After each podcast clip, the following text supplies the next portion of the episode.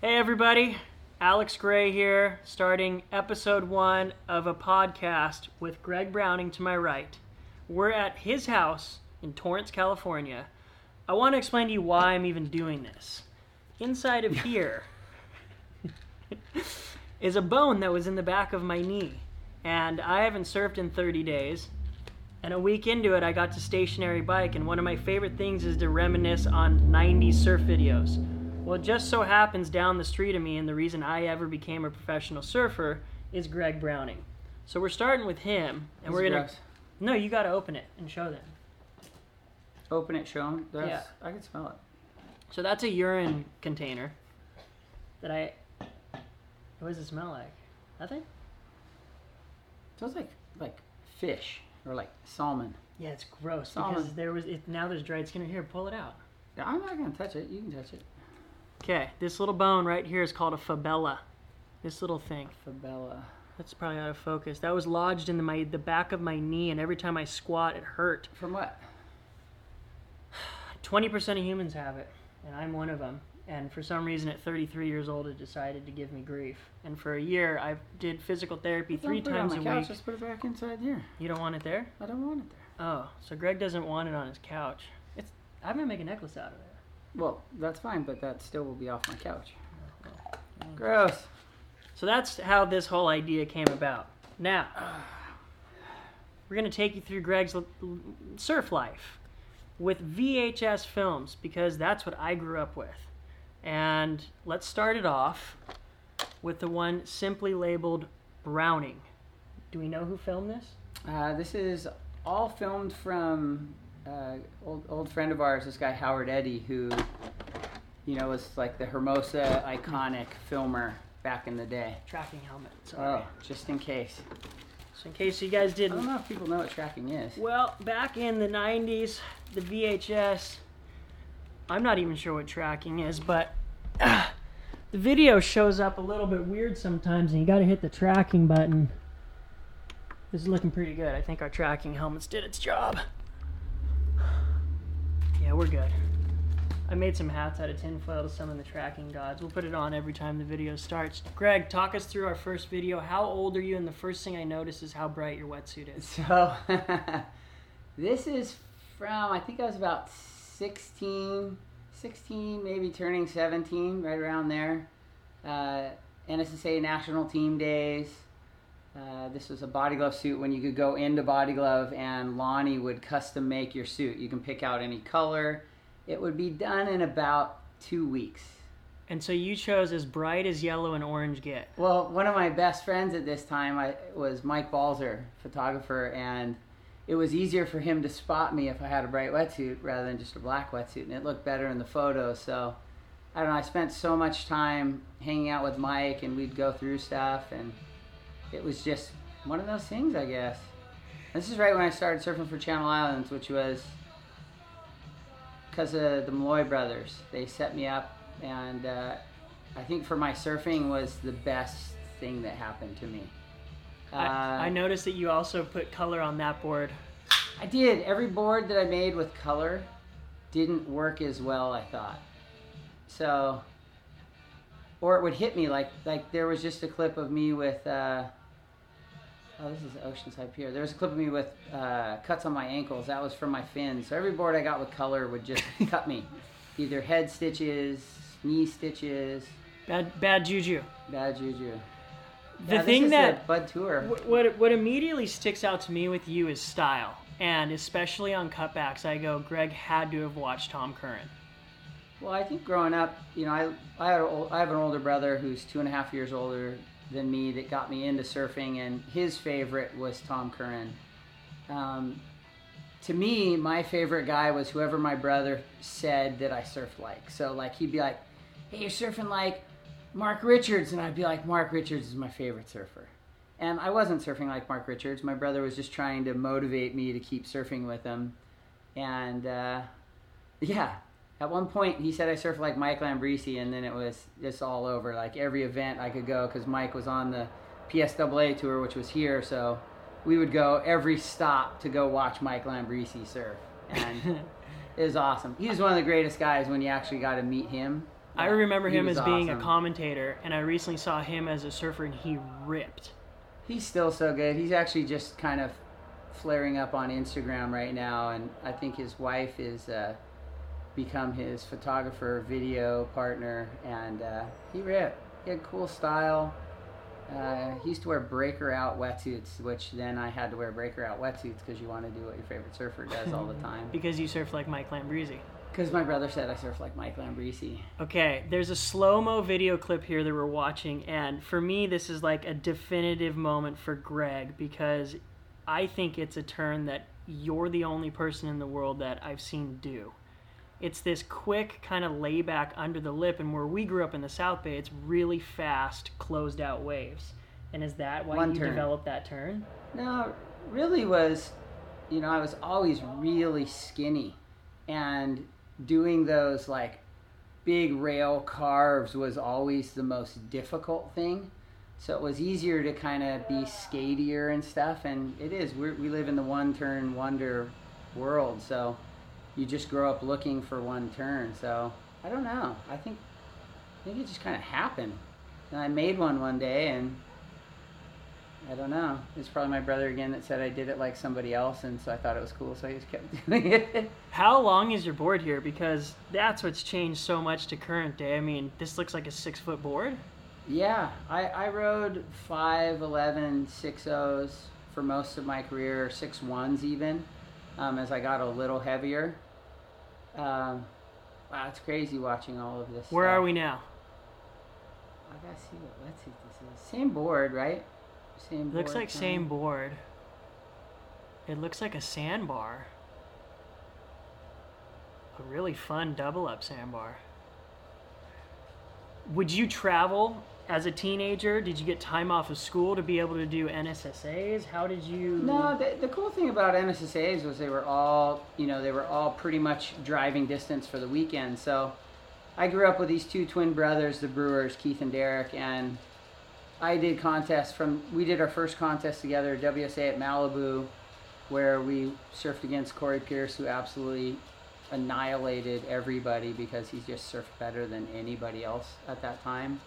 Uh, Strider Wasilewski was doing those contests back then. Yes. It was classic, but uh, I grew up with them, and they would drive everywhere. Their dad would take us in his Astro van, and uh, and then when we they got the, their cars first, and then we would just go. When I got my car, was when I was really hanging out with Ryan Simmons a lot. Hang on, sorry, we gotta rewind at that time. Dude, that was so crazy.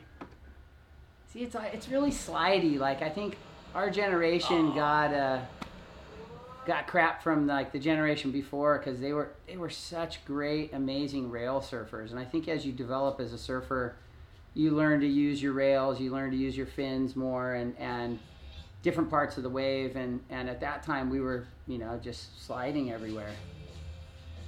All right, we had a Oh, intermission of the video and then a massive change in location. This is Ventura. And you're wearing a contest jersey. Yeah, this is a contest at the old uh, jetty at the Rivermouth, which is still there, but I think, but they took out or they added a jetty to it. And uh, I was staying with the Moys. I always stayed at their house, uh, their parents' house. Um, it was like the coolest surf house you could stay at. They had a boat out front. Their mom and dad were just the coolest people in the world. That hurt. Were you competitive? I was hyper competitive growing up. Um, and then I think what happened was I just, you start to kind of lose friends as you compete. And I never really, I just d- stopped liking that feeling. So I stopped. And I love to travel and I love to surf. So I just kind of tried to find that out. This is all small Santa Clara. Well, but what age did you stop competing at? I think I was about like 20, 21, 22. I kind of started getting over it. Okay. Um, I think I realized at the time that I was never going to be Kelly or Rob or Shane or Ross, and but I could still travel with them and develop my surfing and surf good waves and have fun, and that was kind of what I was more into. So as this goes along, we're gonna get into that chapter of your life. That was life. Donnie Donnie Solomon. Really? Donnie Donnie was our Didn't I Tom do the Curren. Donnie Solomon Memorial? For sure. Donnie was Donnie took Keith and I everywhere. He surfed like Curren to us. He was our surf guru. Um, if Donnie thought it was cool, it was the coolest thing ever. I remember it was one of the first contests I ever see did him was again. the was the Donnie. S- how- What's his? How would he pass Donnie away? Solomon. Uh, he died out at Waimea one year. He, he just Oh, that's, that's him. that's so rad. I. There's a photo of the wave that he died on, or is the wave prior, at Waimea. I've seen it. It's at Islands. Oh, that's Hermosa. Okay, we just watched Greg jump off the top of a wave that looks like a closeout, so it must be home. It's home. Well, this is I think Ventura again. It's cool because when we, you know, the guys I grew up surfing with, we'd take turns filming each other. When I went to the Malloys, we would take turns filming each other, and it was just a time where video cameras were more attainable to families, so you were getting a chance to like go out and film each other. Was it handheld or with a tripod? No, it's a tripod. it just wasn't a fluid head tripod, you know. So like, Did you have like a plan of okay, everyone gets to ride three waves and then you come in and switch? Oh, you would call it. It was a full thing, like filming first or not filming first, filming third, and it's like shotgun in a car. Like you almost wanted to film first just so like you could get it out of the way and then surf for three hours. Um, it sucked to film second. You made a huge deal to not film second. I've tried to do that, and I've always the guy that never actually went in. I just kept surfing.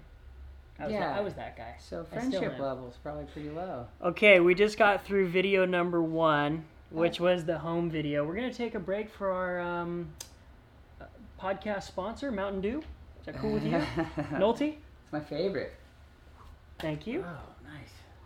Oh, Ever many since I've known Mr. Browning, there's been some odd connection with Mountain Dew, and I haven't had one of these in I don't know what 15 years. It's the yellow five, I think, that makes it so incredible. Oh, it's just as bad as I remember it. Yeah, Greg's about halfway through. Yeah, this is my beer. Mountain I don't Dew. really like beer and alcohol, so I think this is just my beer. I never liked coffee. Like last year, the last couple years, probably like when I started drinking coffee, to try to not drink Mountain Dew. You went to coffee to get off Mountain Dew. Yeah, and there's no comparison of greatness in my opinion. Mountain Dew always is. You went from chewing tobacco to, to cigarettes, then back to chewing. Anyways, I don't know. I don't think. I don't think that's like that. not like that. I got into Mountain Dew because it's awesome and it keeps you awake. And I edit all night long. And when you have kids and work, and you just extra helps. Okay, next video is XVI. And I know the significance of these Roman numerals to you, but you're going to need to take our fans through it because it is where you're surfing. And I think everything transitions after this video from being hometown hero to Greg moving into a world renowned surfer. So And what I want to show you here is your montage of you and your friends. okay, so this, you know, growing up in Hermosa Beach, the the best surfers surfed 16th Street in Hermosa. Um, from Mike Purpus, Terry Stevens, uh, the Ty Sukers, the Nick Browns. It's just it's just where they were. I mean, it goes back to Doc Ball at the beginning of like kind of more of our surf heritage. Um, and for me, like like I was saying, is there was this guy, this older guy who was retired that would come and film Howard, and he'd be down there every day. And I kind of got invited to go one day with the Brewers and Matt Walls to go film with Howard at 16th Street. And I grew up at Hermosa Pier on the south side, and so you kind of stayed in your zone. So like the Pier South was where we hung out. And then in the morning, I finally got an invite. I think I was like 14. And Nolte opened it up, let Spike out. Greg's got a little chihuahua named Spike that we think is about 32 years old at Go this the other one. Yeah, he's 15. You just leave it open. He'll go out. He's, he's eating through the door. Okay, we're in a car. We're looking out the front window, and we get our first view of Hermosa 16th Street. Did you film this? Yeah. Yeah. Was that your first car? That was the turtle. It was a Chevy Chevette that I got from my grandma, and it went up downhill 70, uphill about 27. So you weren't going up any steep No, sequels. and this is all. This is right when I stopped surfing for Channel Islands. This I just graduated high school. So we could say 18. This is 18. This is the winter, like eight going. You know, my 18 years old, 92, and all the guys that we grew up surfing with. Uh, Matt Walls, Chance Barber, Dave Brock. Dave was amazing. He's a policeman now. The Brewers. Um, Howard would film it, and then I would go to his house and cut it together. So we'd use two VCRs, and that's how we learned how to edit. Um, So that I- was your first editing started at 18, watching this footage of yourself and making these home videos. It was at like 15. We'd go over to his house, and then it, that that first year from 14 to 15, a meeting him was really kind of I was was nervous little kid, and then at 15 we were going over there enough, and he would be like, "Hey, if you guys want to cut stuff together," and I was just on. I would spend so much time in that house just. You know, he was a ham radio guy, so he'd be in the back room doing that. I'd be in the front with the Brewers, and we'd be cutting sections together. And Did watching all that footage and you editing it help your surfing? Yeah, I mean, I think it's one of the best tools that anybody can have in any sport is to watch yourself and let alone feed your ego that you have. I mean, it was our social media at the time. You just didn't really share it with as many people. You just kept staring at it yourself, you know, or you're like, wow, I'm ripping. And Ty Suker, who was, you know, one of the first guys around our area doing airs, came over and watched the footage with us one day and he's like, why do you guys only watch it, you guys doing good turns? Like, you got to watch how you messed up and why you messed up. And it was really at that point in that conversation where it was like, hey, this video isn't just to stroke my ego, it's really to get better and improve. And ever since then, it was like, it was on. It was just like, put in the time. And, you know, when you had the VCR, you had the footage, there was no time you couldn't watch it. You know what I mean? Even though we had to watch it on a tape and not a phone, you were just, you were just in it all the time. And like we're watching right now, there's no sl- pausing to slow mo. No, if you pause a VHS tape, it puts a glitch mark on it and like a burn, and then you can't ever pause it in that same spot again. It's like you ruin it, and if it stays there for like a minute, it's ruined for life. Like almost breaks the tape in half. So like, it's it was pretty it was pretty funny. But the crazy I- thing I- about your tapes is they're all in really good condition. And I was also surprised that you have these. You have most of your video sections that tell your professional life story. So I think between well, I moved a lot. My parents sold our house um, when I was just turned 19. So I graduated. The plan was try to become a professional surfer, try to go do the contest, try to make it. And so it wasn't a college plan. It was that was it. And Were, right your, when you were your parents okay with that?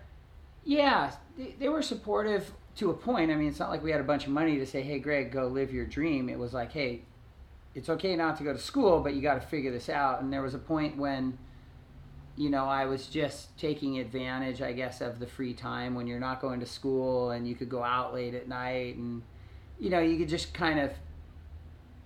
I don't know, not focus as much. It was easier not to focus. And then my mom was like, "We sold the house. We sold your car you got to move out you got to get a car you got to figure it out and you know and by the way you've been screwing off. So like i don't know what you're doing with this surfing career you know? And i was like holy crap this is the biggest eye opener in the world. So it was like okay what am i going to do?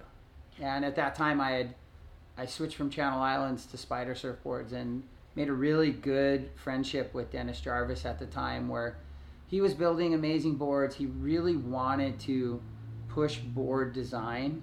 Um, Dennis was an incredible surfer. He is, he's kind of just, he's a genius in a lot of ways. He's extremely artistic. He he's very motivated, very passionate person. Um, and I was in. I was at the time like, God, I got a guy, you know, that's that's right in the same town. He's like, move in with me. We'll build this brand together. And it was like, it was the biggest kind of push in the back support like when you're watching all of your friends you've competed against with get basically like a scholarship you know like a college scholarship like billabongos we're going to give you money to do the tour that's a scholarship Did he surfing. start paying you?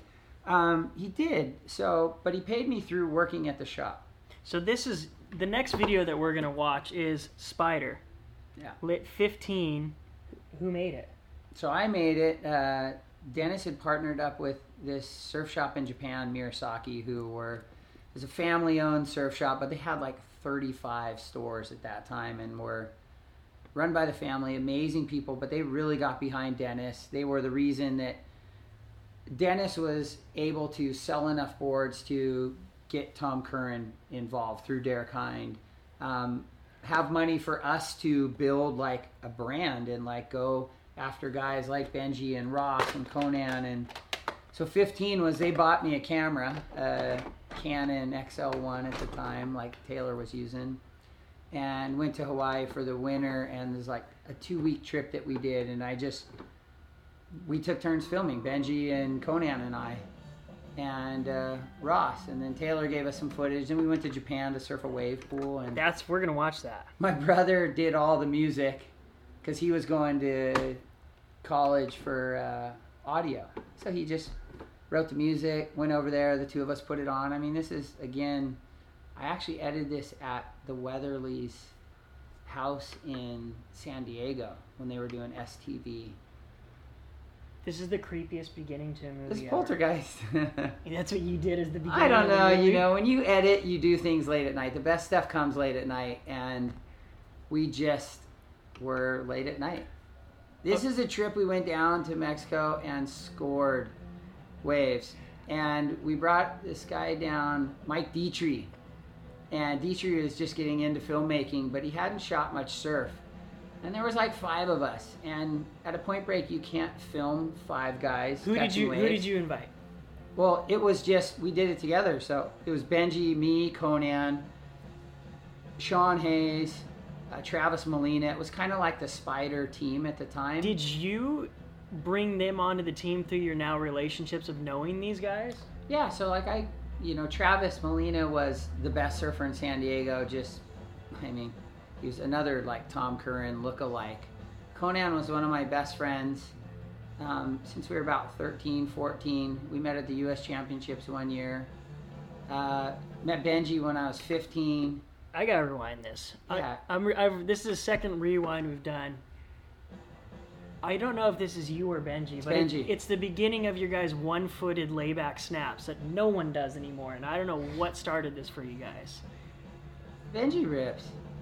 Like whatever you hear about Benji as being the kind of conduit of friendships, he was because he's funny, but he surfs incredible. His natural surfing ability is what draws you in at the start. It's like this guy makes everything look so easy.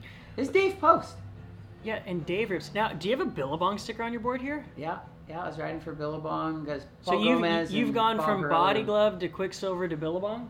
So at the time, like Body Glove just made wetsuits. Quiksilver didn't make wetsuits. Billabong didn't make wetsuits. Uh, it was like Rip Curl Body Glove O'Neill made wetsuits. None of them made clothes. So you would ride for a wetsuit company and a clothing company, and then we were like a transition. So like I rode for Billabong and Body Glove. That's And- crazy because now you see everybody has you know Kelly for the longest time only had a Quiksilver on his board. Yeah, Kelly was the beginning, and it's funny because Kelly had one sponsor. You're like, wow, his board looks so clean and cool. But meanwhile, like Rob's got like 20 sponsors, so and and he still has them today. Yeah. You know, like I don't know what worked out better. I would imagine their bank would be able to tell that, but like I don't know, like different different approach of of doing things. You know. For me, this video symbolizes you really moving into the beginning of your professional surf career.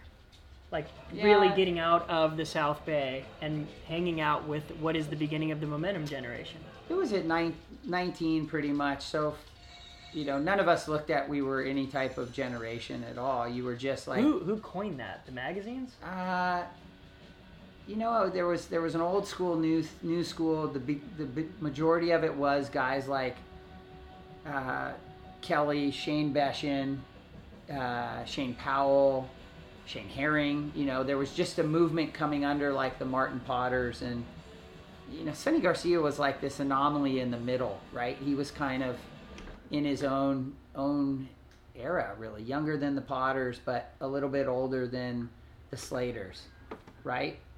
Um, but Sunny's not that old, you know. Like when you look at Kelly, he's not much older than Kelly. How old are you? I am 45 now.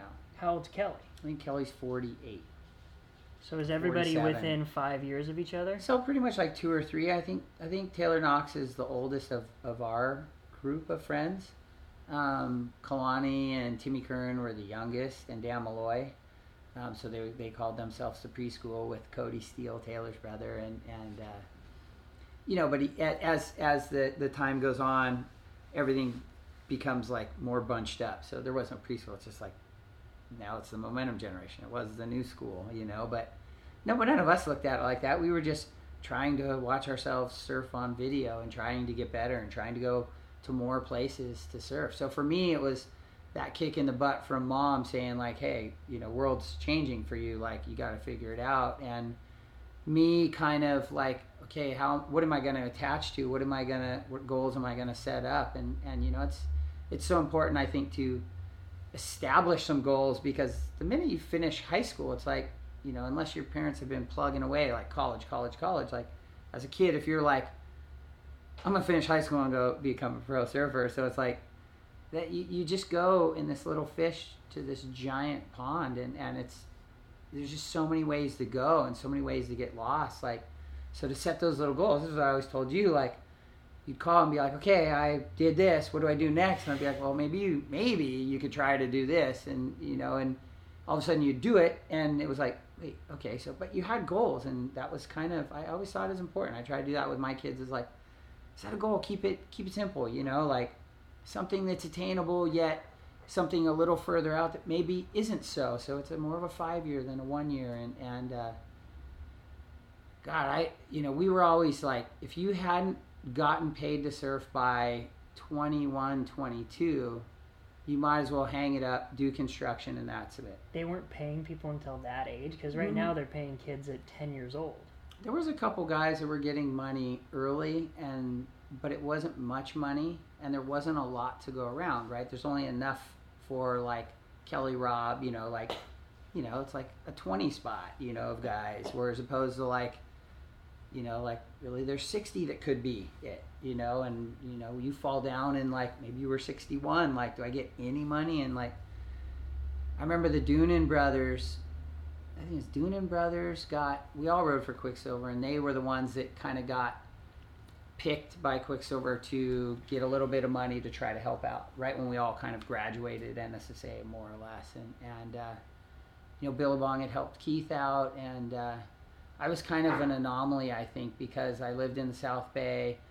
I had such a close tie to Body Glove because of growing up here, Mhm. and Mike Balzer working there. That I never wanted to give that up, and uh, you know, at one point I I kind of went with Body Glove instead of Billabong, thinking that that was the right thing to do. That was when I lined up with Quiksilver, so it was Quiksilver Body Glove. But I wasn't making much money, you know. The most money I made was a year when I got a cover because I got photo incentive and went on. I think it was Focus was the the year after Focus was the m- most money I made. So Good Times was the most money I made, and I bet at best I probably made close to fifty grand. My peak year was fifty grand. At what age? Mm, probably twenty-one. So right now, in the middle of this 15 video, we're in a wave pool in Japan, and I know there was an era where Japan was a huge industry to make money outside of the U.S. Oh, Japan was huge. In the 90s, Japan was giant. We were going over there four or five times a year. Uh, sometimes would be for contests. Most of the time would be for promos. Uh, you do with the shop. You know, this was this was a wave pool in Kawasaki that we went to, and it was really fun. Was this the first wave pool? No, they had I think three of them in Japan, and you know there was Wild Rivers here in the U.S. and and Japan was really the place where they just did wave pools better. When you Um, watch this, did you ever conceive the Wave Ranch or Waco? Because this is just a mushy.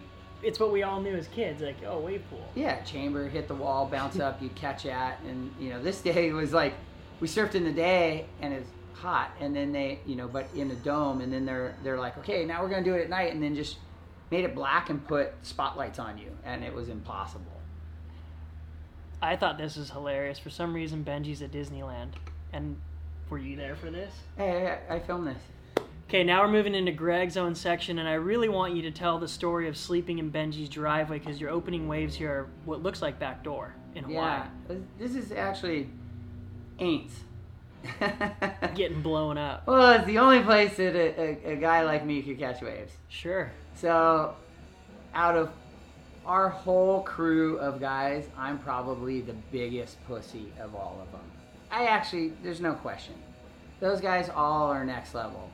Um, Would they try to drag you out to the big stuff, or you just? I think at the first 16, we surfed. It was me, Troy Eckert, and Ryan. We went over to Hawaii. The first day was small Waimea, like barely breaking. I bet Benji and those guys would say it's like small pinballs. Uh-huh. But I said it was Waimea in my mind's eye.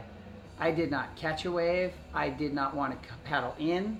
I did not want to paddle out anymore. I sat so far away. I was so terrified. I thought the world was ending. Uh, I got made fun of. I probably still would get made fun of if I brought that up. Uh, Kelly no was way. really they, good at making they, fun they of me laid about into that. you for it Everybody. because you grew, up, you grew up here, dude. Like I don't do it. I don't know. You're like a fucking anomaly, dude. Like, I mean, there's guys that charge around here, but like you just don't get that many things. And like I don't like to surf those waves. Like I love hollow waves that break on shallow reefs, no problem. But when it gets into that like over eight feet range, and it's like, okay, it's just another level. There's there's more stuff involved. There's there's just more, and, and you can gradually get you know used to it after a time. But like, I never was. I never was that into it. I think some of the bigger waves I've surfed have been later on in my life. I've been out bigger days filming as a filmer. Um, you know, a couple seasons ago, filming Jamie for his Red Bull thing. Like, you're swimming out on days where I didn't want to be out there. You know, even as a filmer, you know, sitting in the side, I'm like, it's just there's people that feel a connection and a comfort in the ocean beyond what others do, and I never.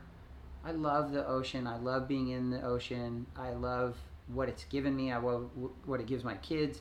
But I have a major fear still of certain conditions. And I'm willing to push myself more if it means providing for my family as a filmer yeah than I was ever as a surfer because it was all on me and it was like, yeah, don't need it, you know. And then I, now it's like, fuck, I guess I'll take the camera and I'll swim out because I get paid today, and then I can pay my bills for for the family, and we can eat and have a house and you know whatever it is. But like, that's how I look at it. I mean, there was a day this winter, God, we had like six solid days here, and you know the way I said is I surfed every day and I and I had fun, but you know my vagina was fluttering more this year than any other year, you know, and I don't know why. It's just if you don't put a lot of we'd time like in to it. thank mountain dew our sponsor for that comment Yeah. Yeah, that's a good one, right? Sometimes, you know, you get out there and it's like, it's just not right. Like, I don't get as much exercise. I don't get that much opportunity to surf. Like, I surfed six days this winter. They were all, you know, 15 foot face or bigger. I, I probably surfed 12 other days that weren't those days. That's it, all winter. So, like, 20, 18, 20 days is the extent of my surfing, you know. So like, I don't know. I was maybe wasn't as in shape, you know. Maybe a little too much Mountain Dew. I don't know. I don't. I think it's hard though, you know, and I think you're hard on yourself on the big wave thing because I think of your generation and it's such a platform for my generation. You're from the Shane Dorian era, so when you say they were all making fun of me and people are like, "Oh, Shane Dorian was making fun of you, Kelly," like these guys are not your normal like Well, they, where you're coming from. Most people would be like, "I'm not even paddling out," but your generation was so it broke every boundary. It seemed like it was important to be good in big waves and small waves, and like Todd Chesser seemed to be a huge influence in that. yeah, it's funny. Like, the first time I met Todd Chesser was we were at a, a party that I I was with Ryan Simmons and Jack Johnson and Pete Johnson and everybody was, you know, drinking. I was 15. I was sitting there. Chesser was, you know, on the Bud Tour as like one of the best guys. I'm just like, holy shit, that's Todd Chesser. You know, this 15, little 15 year old kid. And he just looks over at me and like wants to fight me because I'm, I guess I'm staring at him. I don't know I'm staring at him. I'm this little kid. And, you know, I've Pete Johnson gets in the middle and, you know, like, then the next day he comes over to Jack's and they're playing croquet and then we were friends and we were good friends and like it wasn't like I didn't look up I looked up to Todd because he was an incredible surfer but like there's times to be around Todd and there's times not to be. So like generally when the waves are bombing like probably don't want to be around Todd you know? So you kind of steer a little a little to the side of those guys. And those guys were just on a different path. Like what they were trying to doing and and where I was going that's probably why the competitiveness went away because I kind of saw hey this is something that they're trying to go after that isn't on my radar and I love to get barreled. Like it's the best thing in surfing hands down. But to chase that at Mavericks or to chase that at you know some of those other spots is like it's just not it's not in my it's not in my makeup you know which is fine. That's the best part of surfing is it's whatever angle you want it to be, what makes you happy. It was funny when you were talking about Todd Chesser, his name started poking out of your sleeve of your shirt, yeah and yeah you and you have his tattoo. And I remember as a kid going, "Who was Todd Chesser?" And that's how I learned because of the tattoo on your arm. Yeah, so I think I think uh, you know we were, we were all great friends. That when when Todd passed away it was just a real pinnacle time in like all of our like young adulthood, and to lose a friend anytime is is you know really detrimental to who you are going to become. But there was so many of us. It, like the group of friends is huge. I mean, whatever the Momentum Generation showed on that movie, it's so beyond that. You know, even Taylor's movies, there's friends that extend out that weren't necessarily in a part in Taylor's movies, but they were part of the journey. You know, and and like that's what Todd was. It was like a time when when when he passed away that like everybody's like, hey, this look at how many friends we have. Like we can keep going together. It was kind of that's how I looked at it. Is like, God, we're a strong group. This is so awesome. And uh, you know, like, we were over at Ross's house, and think it was one of Akila's friends that did the tattoos. I think can't remember. It was Fuzzy Night. Uh, but I like I'm terrible. Like I like you show me a needle, you show me a big wave. It's like which Oh, one's gonna your- scare that's me your more? first tattoo. This is the first tattoo. I think the 17. I have a 17 one here too. Oh yeah, we'll get to that. Um, they both hurt equally as bad. Uh, But there's a few of you guys who got the Chesser. okay, tattoo. this is my second tattoo. It is.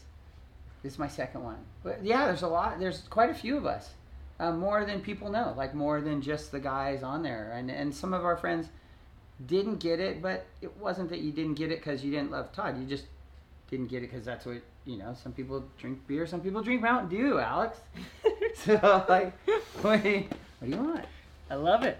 All right, next up we have one of the all-time favorites, Focus. And right around here, let's see, what year are we going into? 1994, made by Taylor Steele. Yeah. Was this the beginning of you and Taylor's relationship? So Taylor and I met when he was doing. I think it was the year he was filming the first Momentum. He would. He had just finished uh, one step beyond. I think it was. Okay, my favorite opening, and I think most everybody's too. Greg gets in a dryer. Is it Taylor or Taylor Knox? Who's the one That's pushing Taylor the button to turn it on? we did most of these skits in one night. Greg is crammed in jeans, a shirt, and shoes. Where are you? This is in Encinitas. This is right on. In a public laundromat? this is the, this is the laundromat in Encinitas on Highway One, right? This is the best thing ever still. There was like I think there's a couple people. Who came there. up with the idea to get in the dryer? I did. I, I don't know why. It wasn't no challenge. It was like just did it. I love this. I It thought, was I, Joe, I thought you were going to throw Benji, right and- here. Taylor and I thought I was gonna throw up. I'm terrible with that. This is our first like. This is 19 years old, eight. This is just turning. So the parents sold the house. We're kind of on our way. Like this is get your shit together. And when I met Taylor, you know, and he was doing momentum. I wasn't in momentum. I had one one wave in momentum two. I don't have a And- volume thing. Huh? Where do I turn it in? Oh, I don't know. Sorry, guys. Hey, well, but per that, what song is this? Because this is again, I'm saying my favorite of everything. This is my favorite section of you. What song is that? This is strung out, and uh, I actually got this from my friend uh, Dickie O'Reilly. We listened to punk rock music growing up. Like I was like all of it. So when I met Taylor, he was into punk rock music. So I gave him Pennywise. I gave him this. I gave him Pegboy. I gave him Youth Brigade. I gave him everything that like me and my friends were listening to. Did you know Pennywise? Did you know Jim Lindberg, the band, or was it just Yeah. because you were associated with South Bay, so you knew who Pennywise was? Well, I knew I knew who Pennywise was. My brother grew up, you know, is is a little bit older, so he went to to school with Byron, uh, the drummer, and uh, that was crazy. I'm rewinding that. met- Sorry. I met all those guys. Once I gave Taylor, this is their first like it's their second album, but it was the first one. Dude, look at your style. I'm sorry, I had to just point that out. Your whole generation seems so much more focused on style than the current generation. Like you see everybody's parts and the arms are so still. It just seemed like you guys were consciously trying to have good style. Well, to me, like, you know, like Kelly was already pretty much an anomaly. You know, when when I was, I, I have a black and white with his his uh, you know Kelly Slater black and white poster with his autograph. He doesn't know he signed it to me, but he signed it to me. um, I have an old Pure Juice poster of you, Kelly, and Ross, by the way. yeah, that was awesome. Yeah. Yeah, it was. So like, I looked up to those guys. I, I looked up to what they were doing style wise. There's an air of Kelly where his arms are perfect, his knee is down on the board, and it just looked awesome. So you're always trying to emulate that, you know, and and they were around more. And like Ross Williams, I, I still think to this day the best style in surfing is is potentially Ross. I mean, because he had he had the like the tail sides, but he had the power. Like I think it's in Good Times. Like his hacks in there are just next level, you know. And Ross, you don't look at Ross and go like, okay, I'm gonna see a powerful surfer. You know, he's he just doesn't look that part necessarily, but like the best style, the the most power, and so I always looked at what he was doing, and that's when you kind of saw Benji, and like Benji was like a little bit of Ross, a little bit of of Kelly, a little bit of Curren. You know, he kind of strung together so many different styles and made it look so easy. I just that's one of my favorite things about watching other people is is not necessarily the maneuver they're doing, but the style that they do the maneuver with, right? Like that flow that they have, which is why I think that's such a big part of surfing is when they say you know speed, power, flow. Like, They always they leave out style now. But it's that's- not in the judging criteria of the world tour. that's kind of what flow is. Like, you know, I mean, there's guys obviously that might do rail to rail surfing, which flows, and their arms are doing other things. But then to me, that's not what flow is. You know, it's like, yeah, his rail works great, but like, you know, his, his left arm is where his right arm's supposed to be, and his head's cut off, and you know, So- I've stopped the video and I want you to please give us the story because this is a clip of you getting ridiculously barreled at backdoor. One of my favorite stories was your first winter sleeping in Benji's driveway in a car. And that was your first So it was our second year to Hawaii. The first year I went with Ryan Simmons and we he was friends with Jack Johnson. And the second year we we had already met Benji and those guys, but we tried to go for two weeks rather than one week. And Ryan and I my, my grandpa lives on the South Shore, so my grandpa rented a car for us. We were 16. We which, you know, two week winter break from school meant that you were going over Christmas and Christmas Eve and we parked our car in Benji's driveway, which is now what one of the Volcom House driveways. Yep.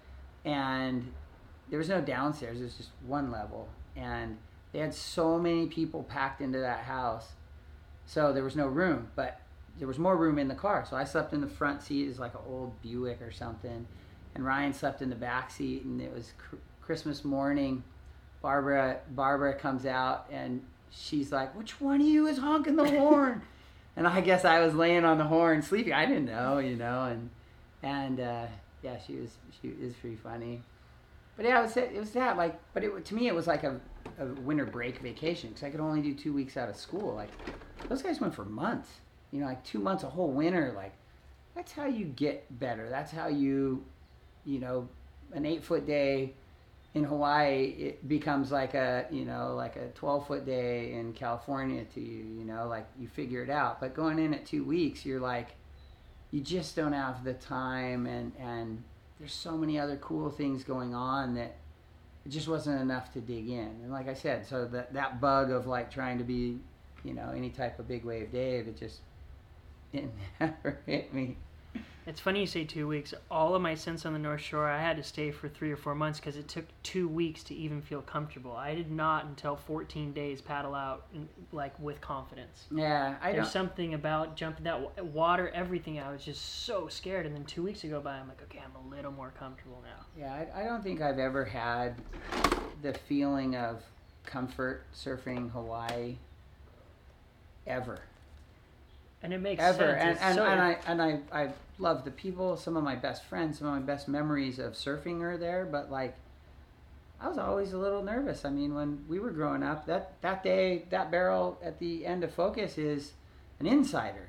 Like, Johnny Boy was out that day. Like, the big guys that actually surf those waves, incredible. Like, if you've ever seen Johnny Boy or Dane surf backdoor, it is like game changing next level. And it wasn't until like, you know, Bruce Andy later that you're like seeing that again, but in in like those guys were, you know, I was just doing stuff that you would never dream of doing. Like Greg got, I surfed ain't.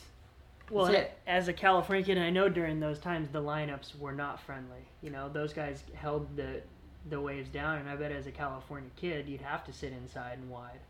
Yeah, and when you're not trying to be the guy, like I was never trying to be the guy. Like, hey, we're all piling out back door. Like, shit.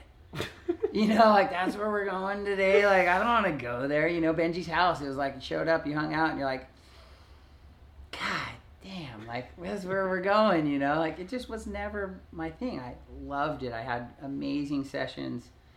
I never felt, you know, I, I don't know right or wrong to say, but I never felt that like I was afraid of getting eaten by a mad guy. I was more afraid of getting eaten by a wave Mm-hmm. you know? So i sat on the inside because i didn't want to wave on the outside. You know i i did things for my own like like hiding from waves not hiding from people you know?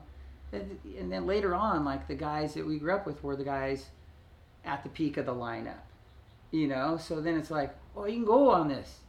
Well i don't want to go on this you know? I remember I, I, I think i i don't know if i, I we gave clips to kalani chapman uh, when I was filming for, for Body Glove one year, or we gave him suits or something. He goes, Greg, any wave you want out at Pipe, you can have. And, you know, it's not saying it's his to give, but like that's how Hawaiians are. They like, they want to share their waves with you. And I'm sitting there thinking to myself, like, I don't want any fucking wave that you would give me, Kalani, that Pipe, because you take off the most fucked up waves I've ever seen. So, like, I don't want that. Thanks, bro. You know, maybe we go get Pupukea Grill. I don't know. It just sounds better for me. Take a loco moco instead. I'll have a loco moco. All right, next up for you guys, we have good times. I think for me, focusing good times were, gosh, the, my favorite ones. But what stands out with good times sitting next to Greg is your name is on this cover, Yeah. and that for me tells me that now you are in the game, right? What Yeah. what what changed to go from having a part to now being really one of the guys? So Taylor Taylor told me, you know, I, I was like, what do I need to do to get more waves? You know, thinking like as, you know, the, the surfer going like, are you just not putting me in 'cause you don't like me? You know, I surf as good as Kelly does in my mind's eye, but, you know, hey Greg, you don't surf as good as Kelly does, okay? I know you, you might think you do, but like, you're slower. Uh, you're not as powerful. You got things to work on. And it was like, it's really Taylor. And Taylor's a good surfer, but Taylor just watches a lot of good surfing too. So I didn't feel like he was being a dick when he told me that. I actually was like, But he actually told you that? yeah, full on. It was like, hey, Greg, this is why. And I was like, I was like, okay, I need to surf faster. So when I when I would go surfing, I started just simplifying the the the thought process. It wasn't, you know, go out, do an air, do this, look for that. It was like faster. Uh, the better way to do it was to stay low. So it's like faster, lower. If I could stay over my fins, I could use more of my rail. Um, if I could work with the shaper a little bit more to, hey, here's what's going on. Watching the videos that I was shooting with friends and going like, how can I? I need to go from like, okay, Greg to like, you know, there's a lot of middle room from Greg to Kelly, maybe a lot of room. So it was like, how can I get closer? And and you know, I had Mike Balzer. Uh, I, I, I was around all these guys. I had Howard to watch videos. So it was just a matter of how do you start putting the pieces together yourself? I didn't have money to buy a coach, you know, or to pay a coach, or I didn't have money for anything. So I just had enough to barely squeak through. So focus, I had done, gotten to do one trip out of California with Taylor to France, and that Let's was that was the time. And I think those couple waves and you know Taylor put me. He didn't put me at the start of the movie in focus because I was the best. He put me because I only had like two clips. so good times was a, a chance, you know. God, Dan was one of my favorites.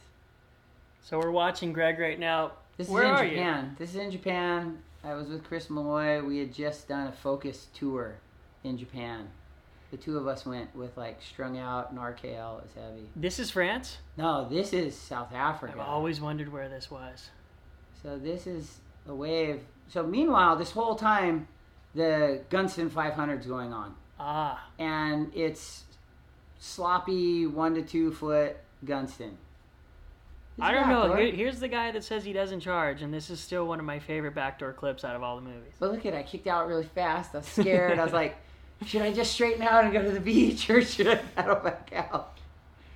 Did Did we so- had we had ten days, ten days in South Africa. so you stopped competing and started following the world tour because Taylor was filming these guys in between their sessions, contests? right? In between sessions on the tour. So Okay. they had to go to South Africa to do the Gunston, and then at this time it was Billabong was doing the Billabong Challenge. Did you would you start working out? Because you're like twice the size here now. No, so I started eating Cheez-Its on the regular. I thought it was and this is this is the beginning of my Cheez-It infatuation.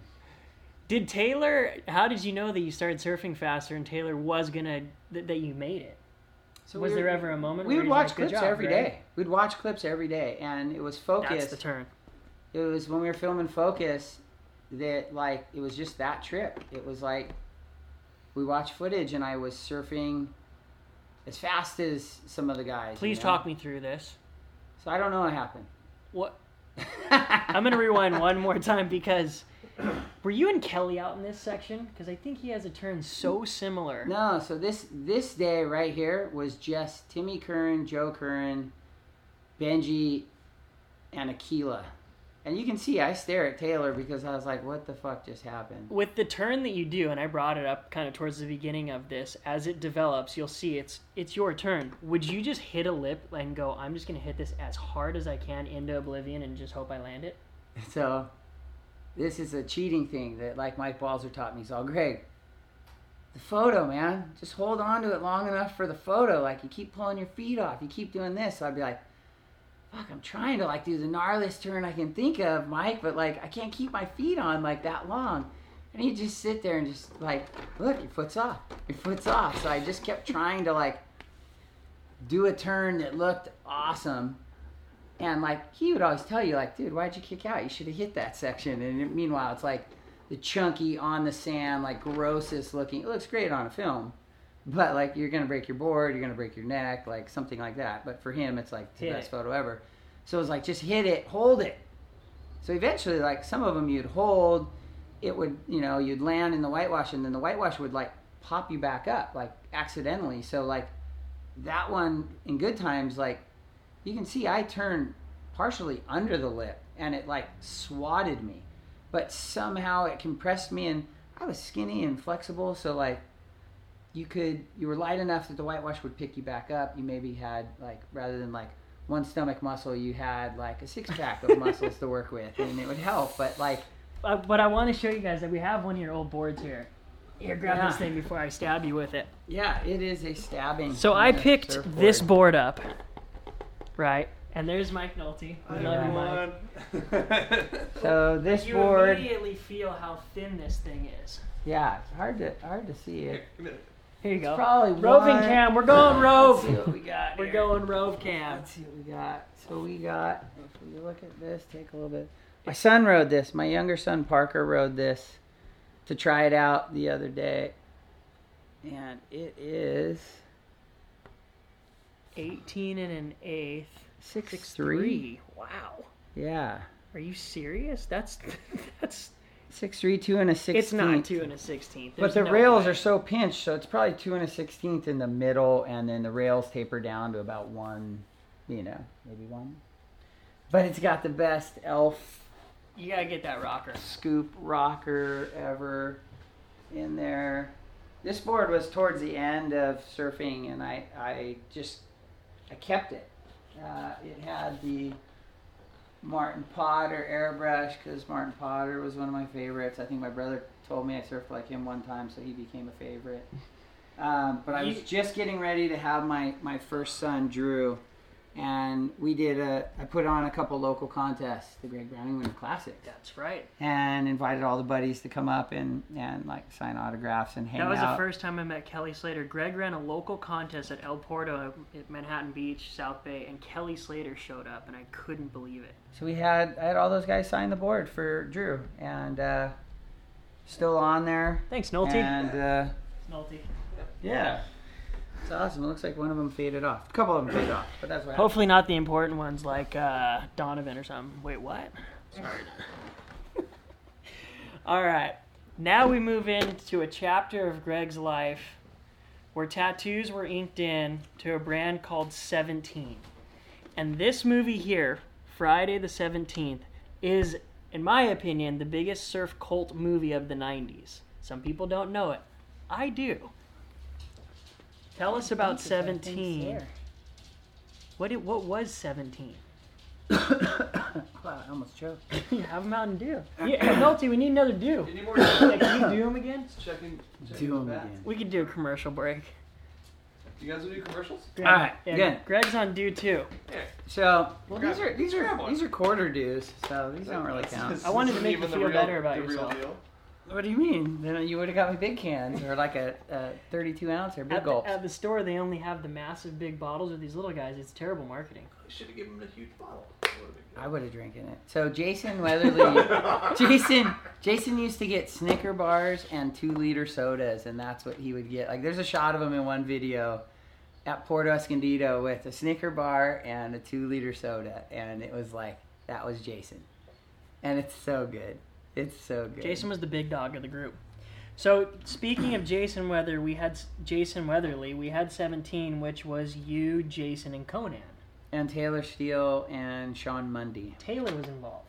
Taylor was involved. So Jason was Did you drop Quiksilver? I did. So we, we all kind of gave up our sponsors at the time to, you know, this is about, I think around like, so like 90, 95. What was 95? God, you know you're old when you start like doing years of everything. I was nine. you were nine. You rode for 17. Three years. 17 was uh, the first sticker on my board. 21, 20, 22, right? So 22, 21, 22, and, you know, not making much money surfing, just getting by, having an amazing time, have amazing friends. And Jason said he's going to start this clothing company with one of our friends, Sean Mundy, who used to make, he owned a company called Bandwagon, which did the Surfer Suck shirts. You remember those? yes. just said Surfer suck. Everybody wore them. Well, the, my funniest or the, my favorite one said, "No one knows you're gay," and it was like microscopic words. So everybody kind of have to go. Up, What does your shirt say? Like what? You know, and at that time, like you know, what is gay? So it was funny.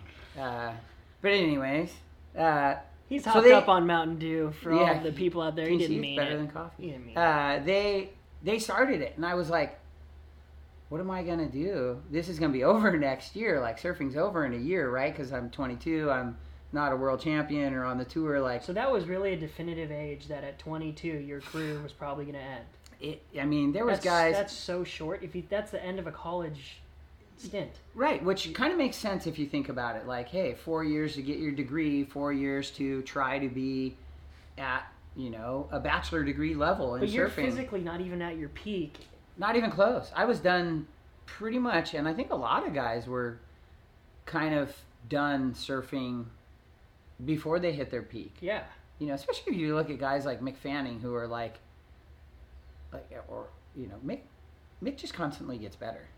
You know what I mean? Like, I don't know, he rides waves differently. He understands waves differently. Like, that's a guy that is just continually aging better with his surfing. You know, and and yeah, 22, you're like, okay, it's over. with. How am I gonna make money to like the That's next crazy. chapter? And and Jason and Sean were starting this, and they're like, hey we're all putting in five thousand dollars, and Taylor was going to do it, and I was like, okay, so like I'm ready. I have all the time in the world. I can still surf. I'll live down at the the warehouse. We got a warehouse in Sorrento Valley.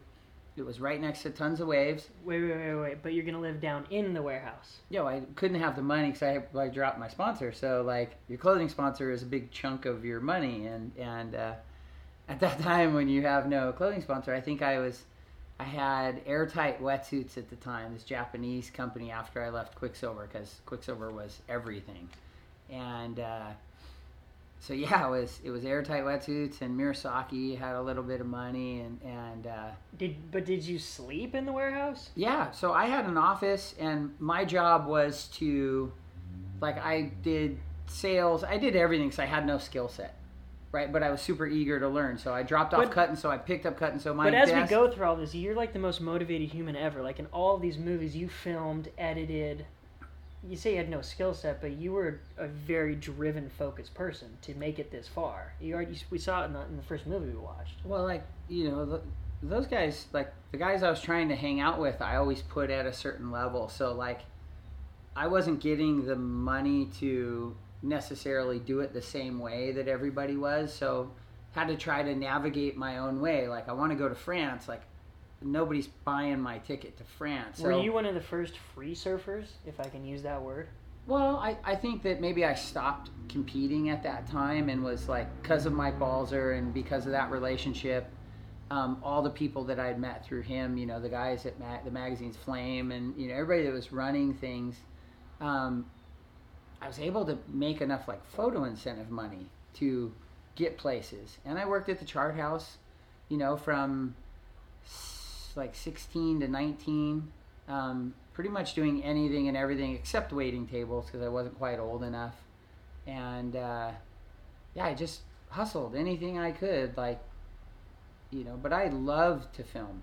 So when I would film, it was, and Taylor's a good surfer, so I'd always be like, all right, Taylor, I surf for like five hours. Like, go surf. Ride my board. He's the same size as me, so he would go surf, you know, not all the time. you're, you're talking about Taylor Steele. Taylor Steele, yeah. so yeah. Taylor Steele would be on the beach filming you, For like five hours. and then you would come in and say, "Hey Taylor, take my board, go for a surf. I'll film Kelly, Rob, Shane." sure whoever was out you know i i could push record i can follow people like i prided myself as much as anybody because you know that if it's your turn to be on the beach and film and if you miss somebody's wave well they're definitely missing your wave and if they don't do it today they're doing it tomorrow and tomorrow might be the day you got the best wave of your life you know so like you prided yourself and i still to this day as much as i can with you know batteries dying and cards filling up is like you want to get everybody's best wave. So it was one of the years in France for Focus that Taylor had to go home. We were all staying an extra four days. The waves had finally gotten good. There was an amazing sandbar right there in Hossegor. So I kept Taylor's camera and tripod, and I'd already been there for you know three and a half weeks. So we didn't get waves the whole time, but I'd already been filming. We had already had fun. So I just told Taylor, I said, "Hey, leave your camera. I'll just film." So there's a lot of stuff in focus that You stopped surfing, yeah, I didn't surf at all, and I filmed because, like, but you were one of the guys that was trying to get sex apart for the section. yeah, didn't freak you out. no, because I think at that time, like, I had already, I don't know, I already did better than I thought I was gonna do. Like, as far as like, I started surfing faster. I I, I had an amazing trip, and uh, it was like a first big breakthrough trip. So like. I don't know. I just thought like, hey, I can help the cause. You know, it's not like I That's got amazing. paid at all to do it. I just did it because Like Taylor was one of my best friends. So are some of these waves and good times focused? You filmed them? So I have, I think I filmed a few waves in in.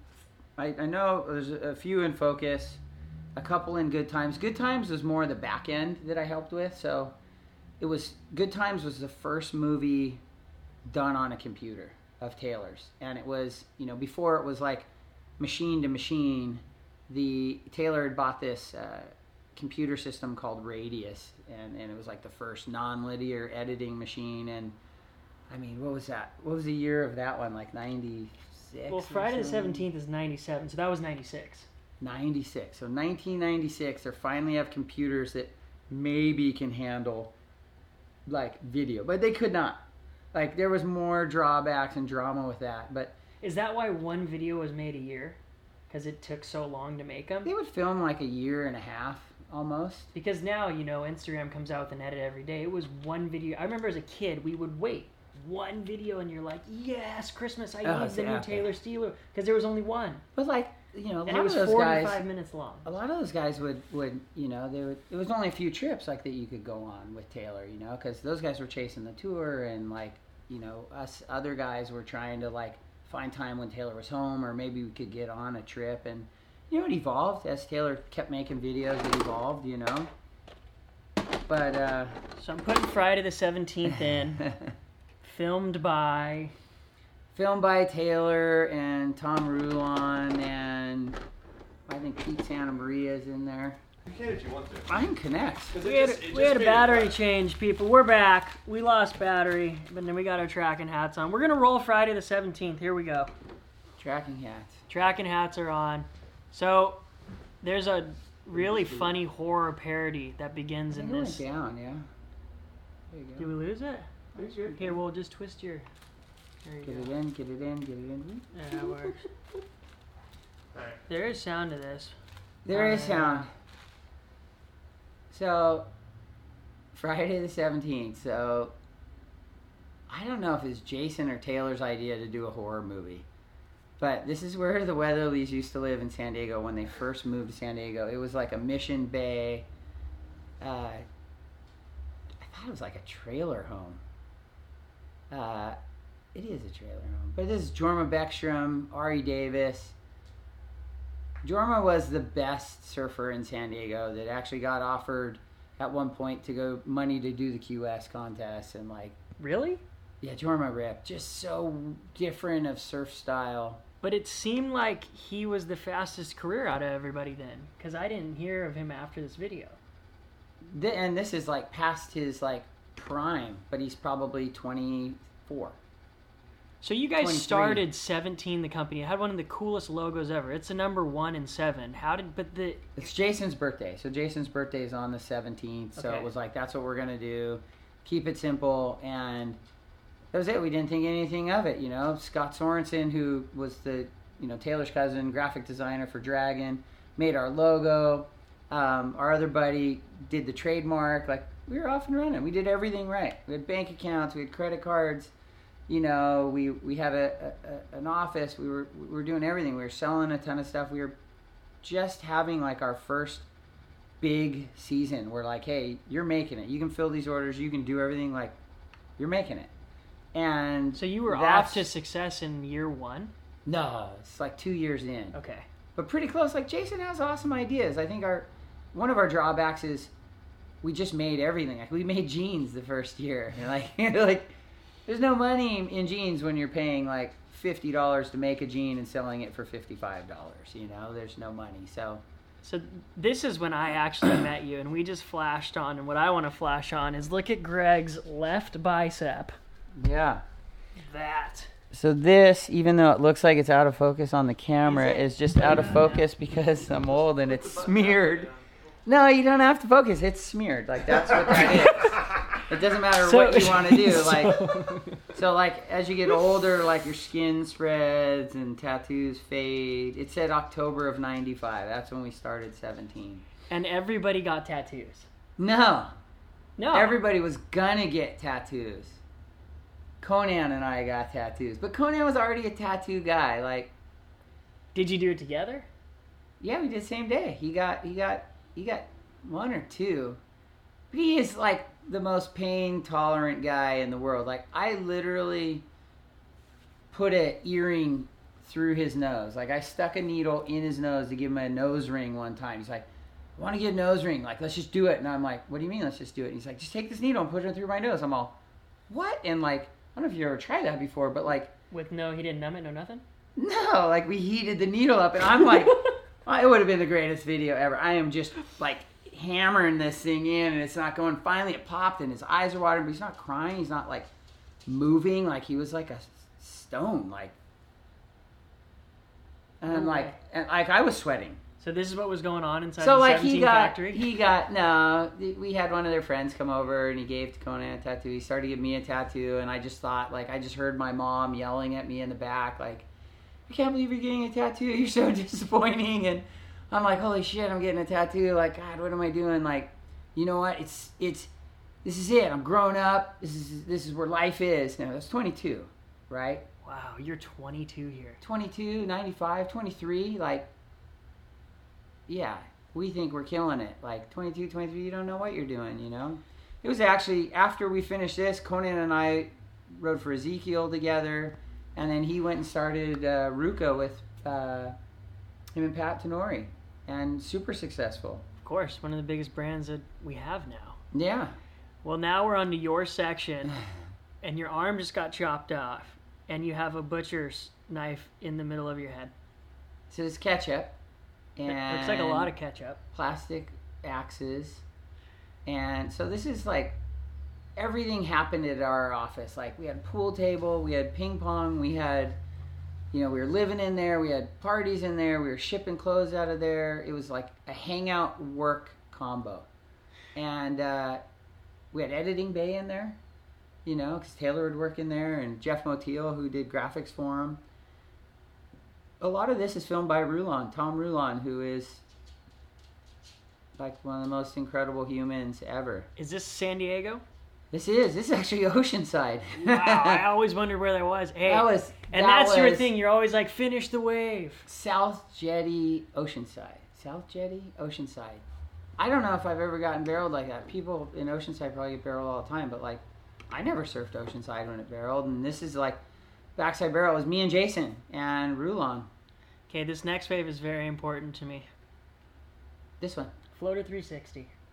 Yeah, it's. I think you, I think you did him the best out of everyone. Shane Magson always says that to me.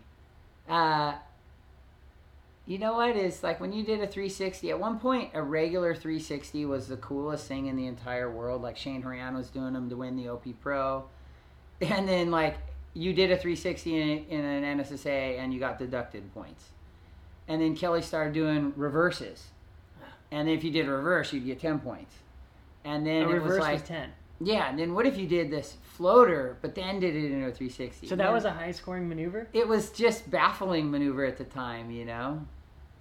I just love how happy you are here. It seems like this must have This been. This is J Bay. It's my first trip to J Bay right here. That was a runner.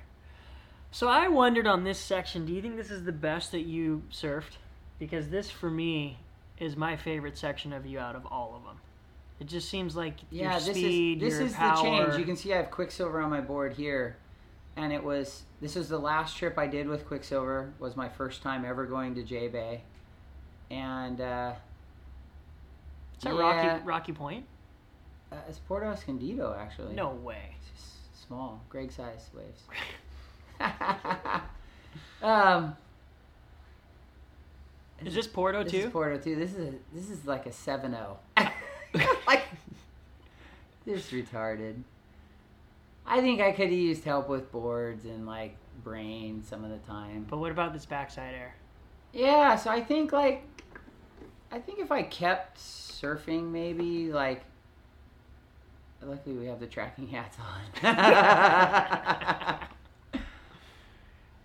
Rulon filmed that. That's love that. Pacific Beach.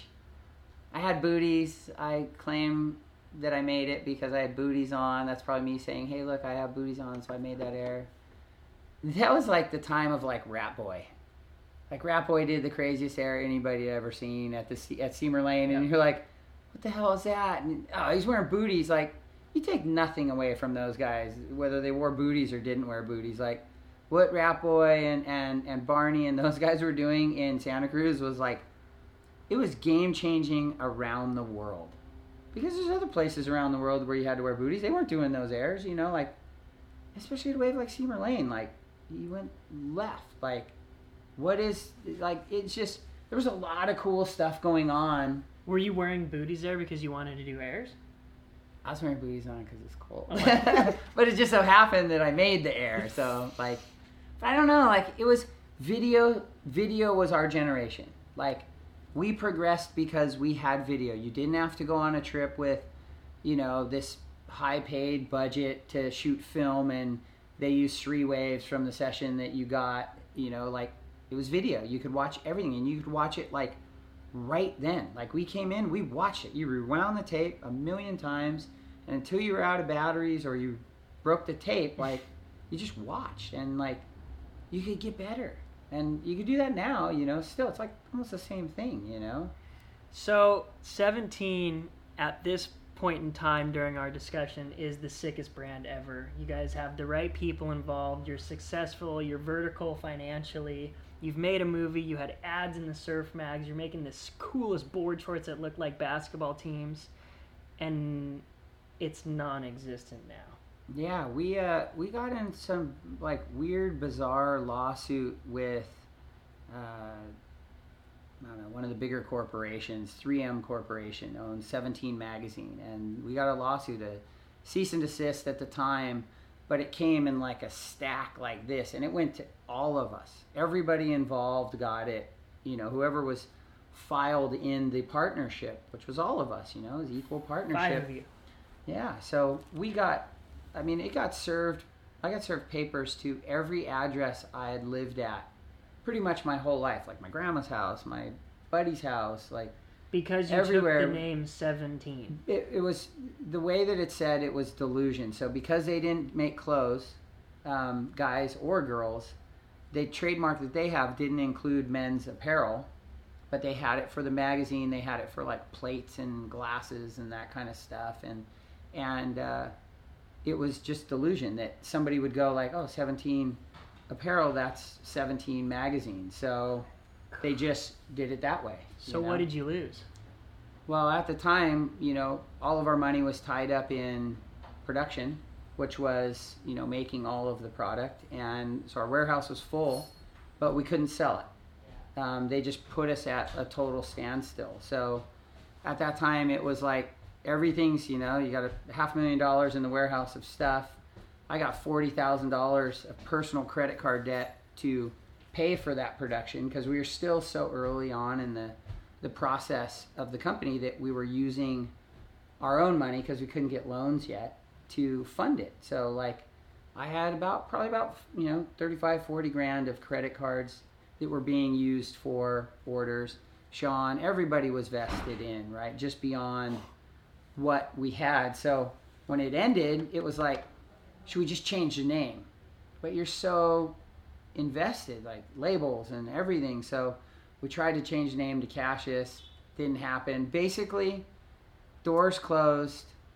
I moved from living under my desk and having the greatest time of my life, you know, on a futon in Sorrento Valley to back up to, to the South Bay and was uh, actually just baffled. Like, to try to become a professional surfer again, and it's like, you know, wait a second. Like, I've been going into shops saying like, "Hey, buy my stuff." Now it's like, "Hey, follow me, be a surfer again." It just, it wasn't computing, and I was, I was probably as nervous as I'd ever been. I think I was making about twelve hundred bucks a month. Um, rented a place back home. I ran into Ronnie Meistrell, one of the, the, the owners of Body Glove at the time, and, and I'd known him my whole life. Uh, he was he ran the PSAA and the Bud Tour, like physically was on site running them, and uh, he just said, "Greg, what are you doing?" I said, "Well, you know, this happened, and I'm home now." And he goes, "Go in, talk to Scott Daly. We'll get you a job. We're here to help." And I was like, it was like a tear moment of like, holy shit! Like, thank you I'm gonna be okay. thank you. Yeah, I, I was nervous. I mean, I didn't have any responsibilities other than to take care of myself at the time, but like just to have somebody that like I knew Ronnie knew me and I knew Ronnie, but like I never thought that that he would come to like like that aid. Like I don't. St- I, I mean, I, he lives down the street now, but I have. I don't think he has any idea of the impact that he hmm. made. I mean, I, I from that day I was with Body Glove for you know 19 years. I still do work for Body Glove now, just as an independent guy. But I mean, I was 19 years, 20 years, like not including the any surf time before. Like I was physically like working as an employee. Like I mean, my kids were raised in there, and uh, yeah, it's it's it was incredible. So I should probably call Ronnie and say thanks. I think you're saying thanks to him Thanks, right now. Ronnie. I've got one more video for you from Greg's chronological professional career, even though we just talked about how it was the beginning of the new chapter, but we have the show here. And a Taylor Steele video. Yeah. This this is so fun. So the show. I love your I love your skit in here and it goes into one of your quirkiest aspects of your life, which is Star Wars. You're gonna drop the show in. so the show. When was this one? The show 98, right? is 1998. So 1998. We were still doing 17. This was full on 17. This is like the heyday of 17. We filmed all of this in San Diego and at 17. There's a lot of shots in our warehouse. Oh, that's where all the blow ups and stuff were? Yeah, it was in that Sorrento Valley. I mean, it was us, Sector 9, Bandwagon, Xanadu. I mean, there was a it was it was awesome. STV, which was uh, the Weatherly skate surf music channel. Skate surf snowboard even at that time. Now, I think your name is on here too. So Yep, it is. So this Greg, one Greg's one of 10 guys named on the back of this video. Yeah, Ta Taylor talked to me and said, "All right, you're in. You know, if you put yourself on the trips and you get the footage, like, it's up to you." And uh, you, you were in for all the the rest of the videos. I I was into like like, hey, I want to shoot a skit. Hey, I want to you know give you the opportunity, and I was like, I, I just don't think I realized what that meant, uh, and I and I don't think I was. I don't know what the right word is to say. Just focused enough to know what that meant. So, you know, I I I didn't put hundred percent. You know, I came up. Scott Sorensen came up with all this stuff, and Scott is a Star Wars geek like me. So like, it's a really weird thing. Like to shoot this thing, this is like, I have an action figure that Scott made of this figure, of this character. Where did you get the outfit? So Scott made it. Jack Johnson filmed all this stuff. Uh, Jack was going to U- UCSB, so we drove up there. I was late like an asshole um, Why were you late? because I suck. Because I'm selfish. I don't know. You're the most un- you, you're the most unselfish person I know. I don't know, man. It was like, hey, Greg, let me just have the stars align for you, and then you could blow it. And that's kind of what this is, you know. I've always wondered. You find this videotape and then you put this device over it. So this What is, is it? This device is the top of the Canon XL2, broken. Okay. And uh, Can we do low sound on this? Yeah, you do low Yeah. sound. I just- it's just the music. The music might block us if it's music. Talking? No music. It's fun. Oh, really? If Honey, the what music is will on this? video. Oh, I mean, sh- Jack shot this on film. there you go. I love this. The song of So this Jeff part is Motiel so did good. this tracking. What is this song? We'll play just a quick second of it. So God, we're the, watching. the turns you This do is- here. This is in Australia. Kalani, Jason, and Rob, and Taylor, and we found this sandbar. It was so fun. What part of Oh, Oz? and Oh Tom my Servais. God. Okay, this is This is the first trip I did with Tom Servais. Man, that guy was awesome. you're, but you're surfing so good here. You're like so powerful. Everything seems Like you're now, this really feels like you've come into your own, and this is about to be the beginning of like really peaking in surfing. This is look at this turn. 23, right? That was ridiculous. That's as good as a cutback gets. So When you went and filmed sections, did you have an idea of what you wanted your section to look like, so you would do those maneuvers to try No, to you're- curate your your section? Oh yeah, this song's awesome. Where's that? Same wave. Holy Dude, he crap! scores like three days of it. It's the sandbar? It's a sandbar. Like it was crazy. But you didn't think in your mind before you paddled out. You're like, I'm gonna do that big old cutty that I know I can do. No, like I, I when when I'd go surfing, like like I said before, like there was just that point, like, hey, it's fast and low, and that's literally all I'd go out and I'd look at the wave, like, okay, we're gonna get barreled, or hey, you could do, you know, maybe do airs, but it was really like fast and low. I mean, I still say it today, even though I can't get as low and I can't go as fast, but I try, and I think that was really it. So I messed up like this was kind of the beginning of like I think I was just too I don't know what it was, man. I, There, bro. You can, you need a Mountain Dew for this next part. maybe of your that's what it is. This is the big zone for Greg right here. This is the zone that I wanted to eventually get to because there's one movie and I don't have it here right now, but it's Loose Change, and you notice that Greg's name is now dropped off from being a part of the videos. Yeah. So when 17 came to an end, um, I'd moved back home.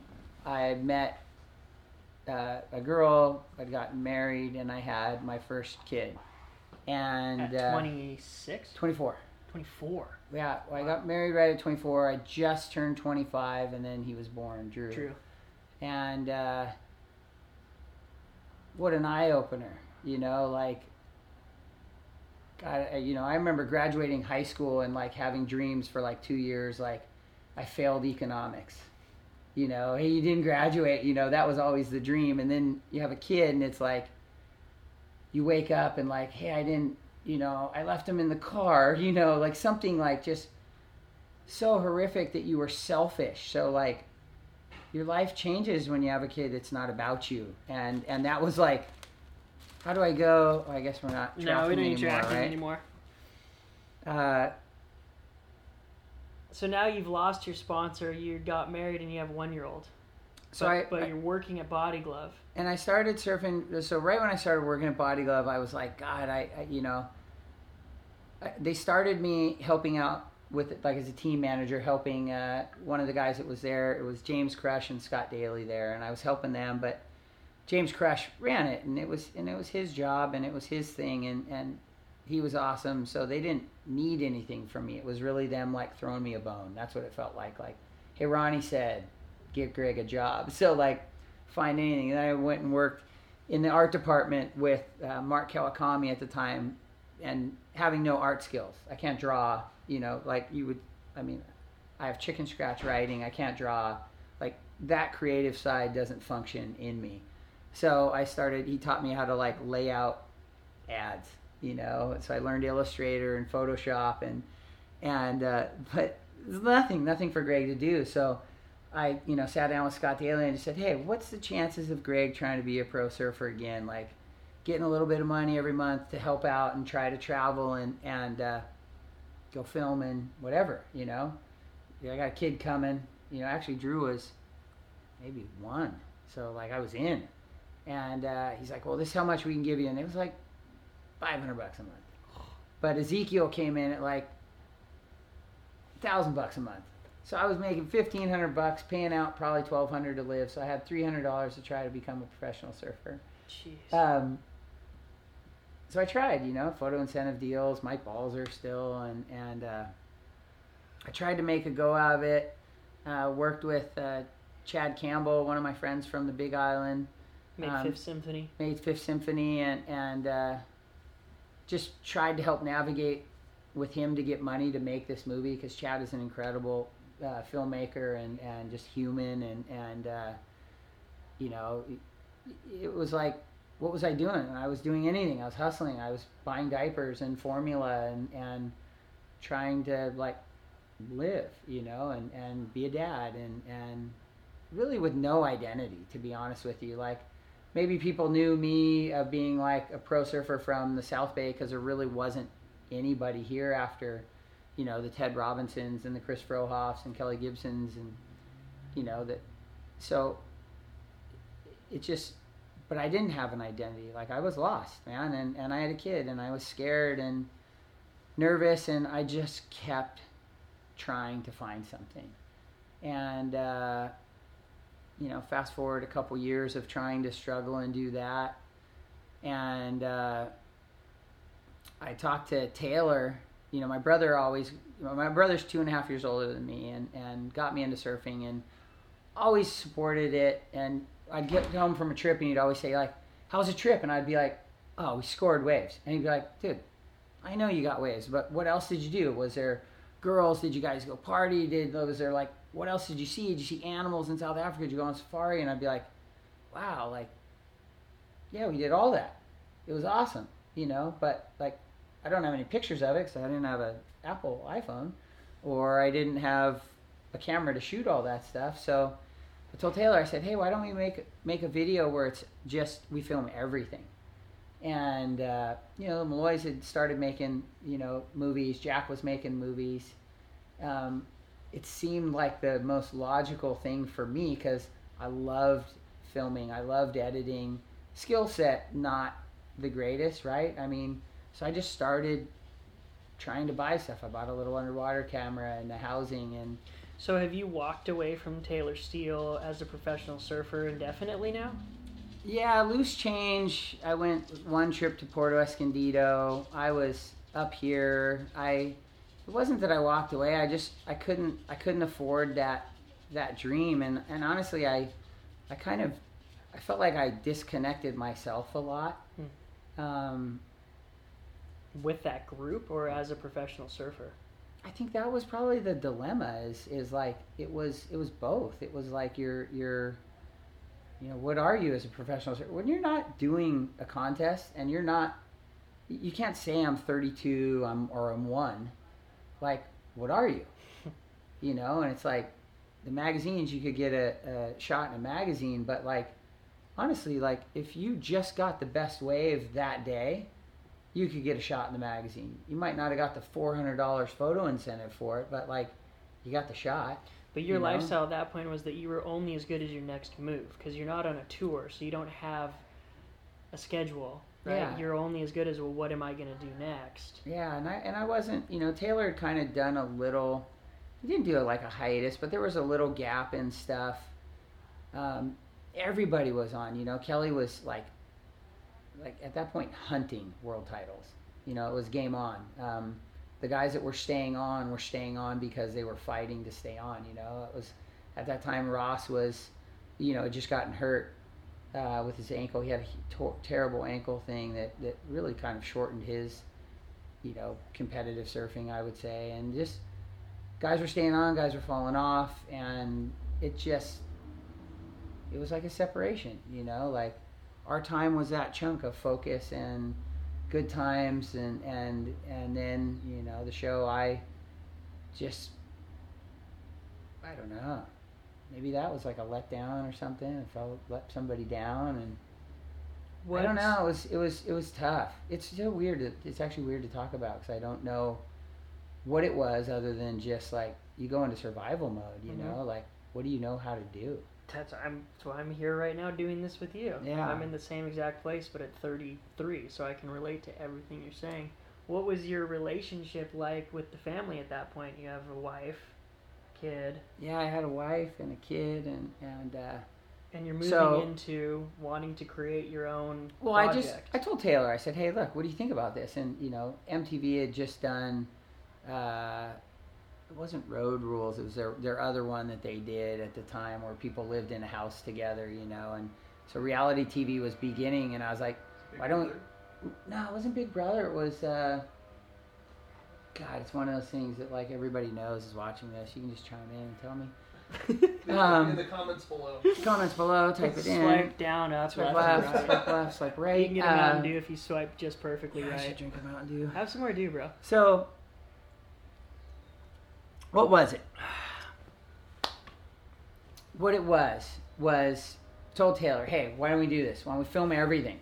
Talk to the cameras, like let's bring like the characters, you know, like you know when you go on a trip with Donovan, like it's the most entertaining trip of your life. You go on a trip with Benji, and it is. It's it doesn't matter what surf's like. It's almost better if there's no surf with those guys because it's nonstop. So Taylor and I are talking. We're like, all right, so who, who would it be? What would you do? And we're like, we have no money to do this, so let's keep it let's keep it simple. Like, let's get an RV and we'll go. You know, we'll do all of California. and We'll do it in a month. You know, and you're thinking like, month, no big deal, right? The month in a motorhome straight is like gnarly. And when you're asking people, like, he's like, well, call people who do you, know, we wrote lists down of all these guys that would be awesome and awesome together, you know, and it was like, you know, it was, it was Donovan and, and Barney.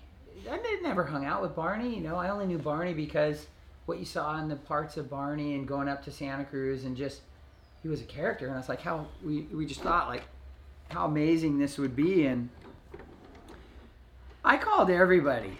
Yeah. And nobody wanted to spend a month in a motorhome. Who who responded? It was pretty much nobody. And then ta- I, I told Taylor, you know, in one of our talks, he's like, "So what's happening?" And I was like, "You know, the, Donovan's in, right? Maybe the person that most people would think least to say that we they're need, in. yeah, I can believe that.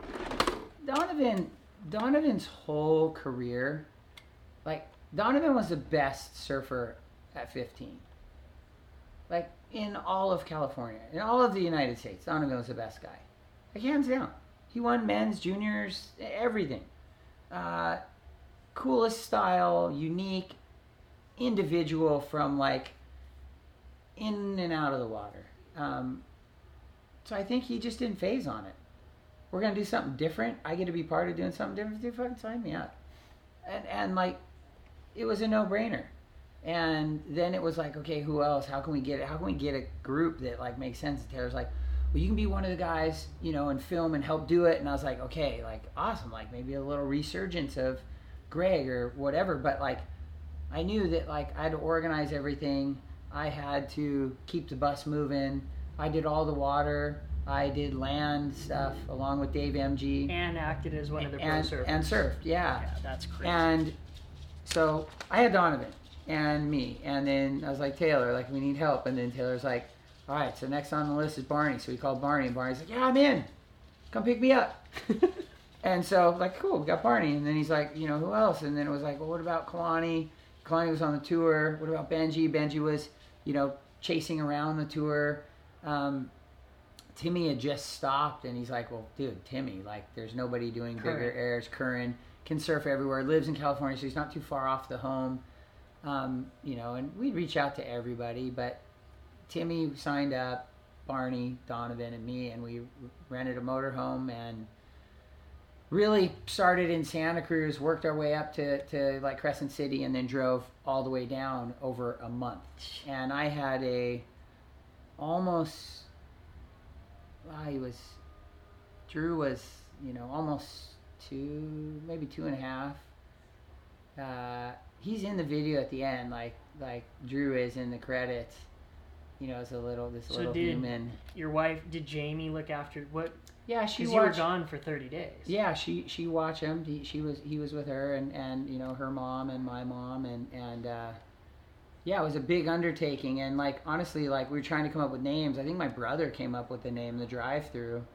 You know, and then Donovan's like drive through. We're just driving through, and then like he's making songs and like we bought this keyboard, and then he started making a contest and like That's my favorite part. This is this is the premiere edition. yeah. You got to explain to people what this is. okay, so at this time, you know, DVD. I'm, I'm holding a VHS for those of you that aren't watching. It says Drive Through Premiere Edition. Drive through premiere. So that was played at La Paloma for our, our premiere in San Diego, which is like where all of Taylor's movies are played. It was played in Hermosa at the the Hermosa Pier Avenue School, which is where we play all of our surf movies. And So you guys use this exact VHS This for it. all the premieres that I would go and sit and watch and scream at. this is it. I have no idea how I still have this, but it probably should just It's in a it somewhere. I don't even know what this is on. Which it, that's oh tracking, Tracking. hats. tracking. hats. there's some tracking. We got some tracking issues. Hang on. Ah. Nobody knew what to do with this movie. Everybody came to the premiere. Uh, it was hilarious. We figured after this this 30 days that hey, we could do it in two weeks and we'd be fine. And is that where you moved into? Because Drive Through became Yeah, one was- of the most successful surf series ever. Yeah, it was like you know we did it. We figured like okay, 14 days. Hey, Greg, you're not a pro surfer. You know why don't you work on just filming and organizing? So that was my choice. Taylor gave me the choice, and I thought it would be better to get Rob in there or Benji in there than have me in there. You know, and uh, so how did you get the guys who all said no to finally say yes? half the time Look at how young Donovan is here. still got the best mustache. There, right? Look at how trash that motorhome was. I love this dude. So this this day in Ocean Ocean uh, Beach was where like we pulled over, we surfed, the awning almost blew off, we all broke our fingers, and then we parked at night, and then there was a full Asian gang fight hitting into our motorhome with nunchucks and stuff. Like What? we called the cops. Like nobody had cell phones really at this time. You know, you don't think about it, but like I think I had a cell phone that was like five hundred dollars. Wait, so did you guys actually sleep in the motorhome the whole time? Yeah, we did. Like, we didn't rent a hotel. We didn't do anything. I that trip, you because uh, Greg was nice enough to invite me to New Zealand, and we every once in a while I was broken up by a couple hotel stints, and it was only two weeks, and that was a gnarly trip. Yeah, So this was twice as long, twice as never long with and- one motorhome. Yeah, and, and one motorhome. And, and the thing is, like, you just don't realize, you know, doing these things is like when you go on a surf trip, like you surf when it's good. Like a drive-through, like we surf all day. Is this? Yeah, Oh, dude, my, don't you- My do you- finger gets like almost ripped off right here because of the wind. Are you in your jeans in a rainstorm? Yeah, well, it was like dead wind and like light sprinkles. And then here's where Are all the beeps people yelling uh, cuss words? Yeah, the beeps are cuss words. Yeah, down to my last pair of pants, still three weeks left. Some of my favorite things in a drive-through was when in, in New Zealand you were there with Benji or Donovan and Pat. oh, there goes your finger. No, that's Donovan's finger. Oh, Mine's He- next. He's just everybody's just cussing. he's losing it.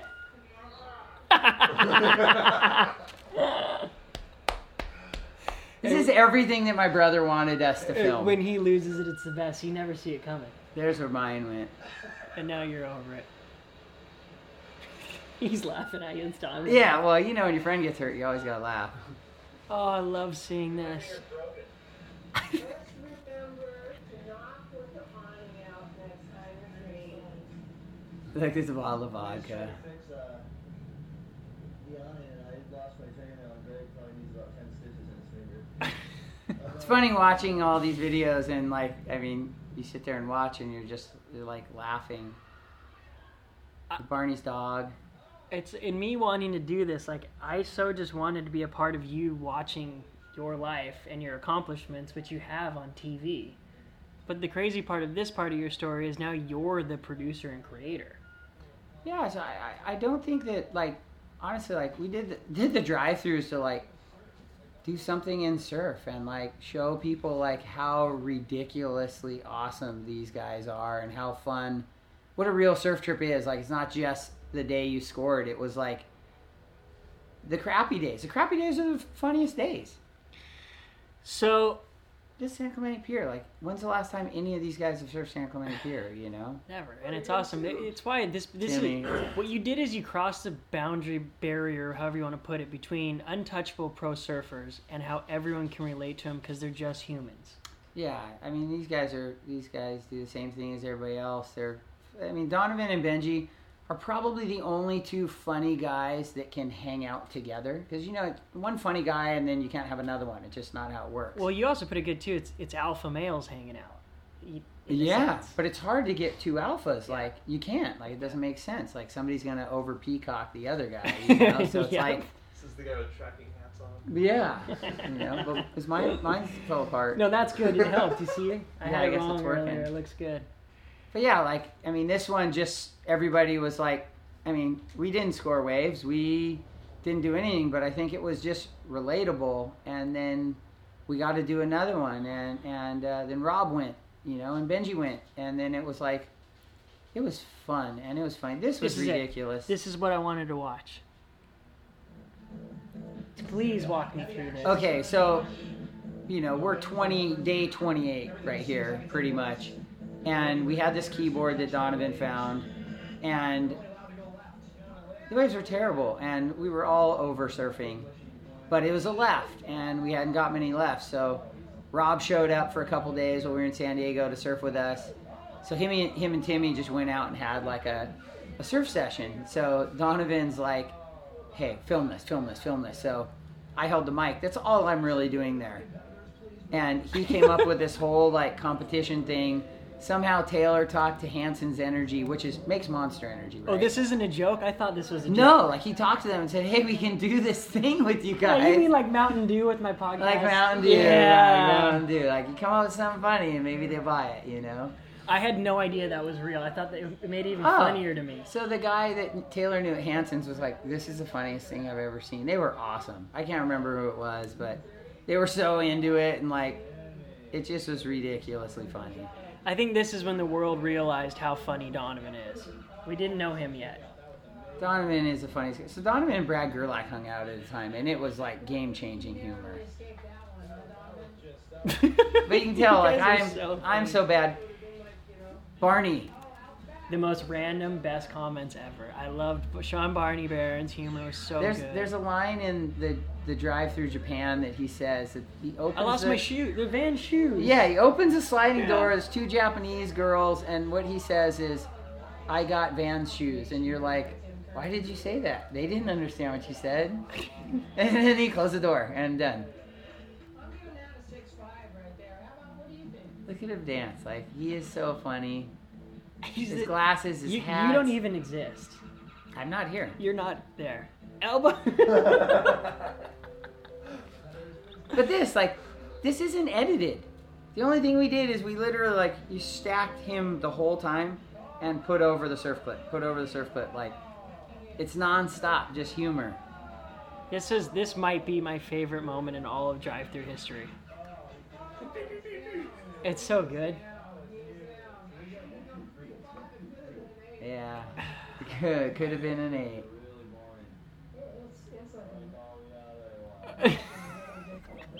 Contest.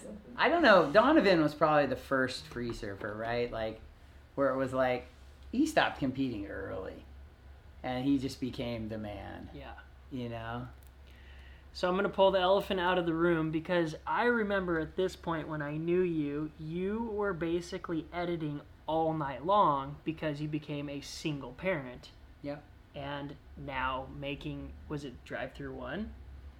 No, so we had we had linked up with Fuel TV.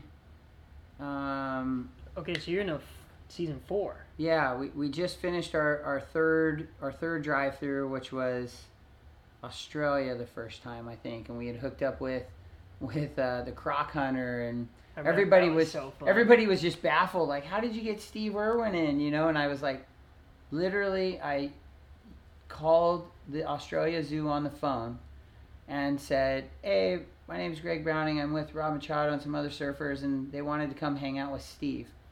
And the the lady owns, I mean, it's his family's zoo. I had no idea, and and she just said, "Well, let me let me call you back, see see if I can get a hold of Steve." He calls back The Croc Hunter. like two hours later, again on a cell phone that is like a flip phone, and you know that doesn't really work, and. I'm like, there's no way this is him on the phone. Somebody's fucking with me. Did he answer and say, "Hey, hey, it's Steve Irwin"? Yeah, and was like, "Come in tomorrow," and we're like, "What?" So we went, and we had Dean Morrison came with us, and Awesome. we literally went, and it was like you've never met a more real human in your life. You're like, "Wow, it's not just TV. It's like this guy's in," and he was so just, he's such a surf fan, or was such a surf fan. And then like the end of the day, he's like, "All right, guys, what are you taking home?" And it's like their little souvenir shop, and he's like putting shirts on everybody and croc hunter outfits, and like, "You guys all good? Like, are we surfing tomorrow?" Like he was so in, but he had to do something. I mean, it was it was the most wild experience. And then you know, uh, Blue Torch stopped and fuel was created, and CJ Oliveris just kind of saw that and knew Taylor, and Five, four, three, two, one. Blue Torch. yeah, and it was just like, With Leanne, remember Leanne? Yeah. Shane Dorian's old girlfriend. Shane, she was hot. yeah, she still does. I gave her right my now. phone number on their TV show. She never called me back. That makes sense. That makes sense. I was like 13. I, I just I think you gave a lot of girls your number at 13. Yeah. I don't think you knew what that meant though at 13. No. I would have been too scared anyways You if I knew still what it. 'cause I didn't have bouncing, my tracking hat. Bouncing on top of I, bounce I, I houses. put my tracking hat on in your fire truck room that you used to let me come into when I Yeah. started understanding Yeah. what that meant. Fire truck. fire truck. Well, when. Greg when Greg moves into the story coming up of being a single parent, this house turned into him, you, your brother, and your best friend. yeah, And for me personally, it wasn't for you. It was the best time of my life because I came here and it was like yeah, yeah, because you were so young. dorm. Yeah, I'm like, oh, this is epic. yeah, I had. but uh, for you, that had that's well, I was, you know, was the biggest change in your life. I was at that point working, working more with Body Glove again. Uh, working on the drive-throughs with fuel they didn't know what the drive-through was going to be so i think our first season was like six or seven episodes there wasn't that much money that they were putting out but it was enough to pay for the trip and go and uh, and we went and it was awesome. I mean Ta- that was one of the first ones that was the first one that taylor went on.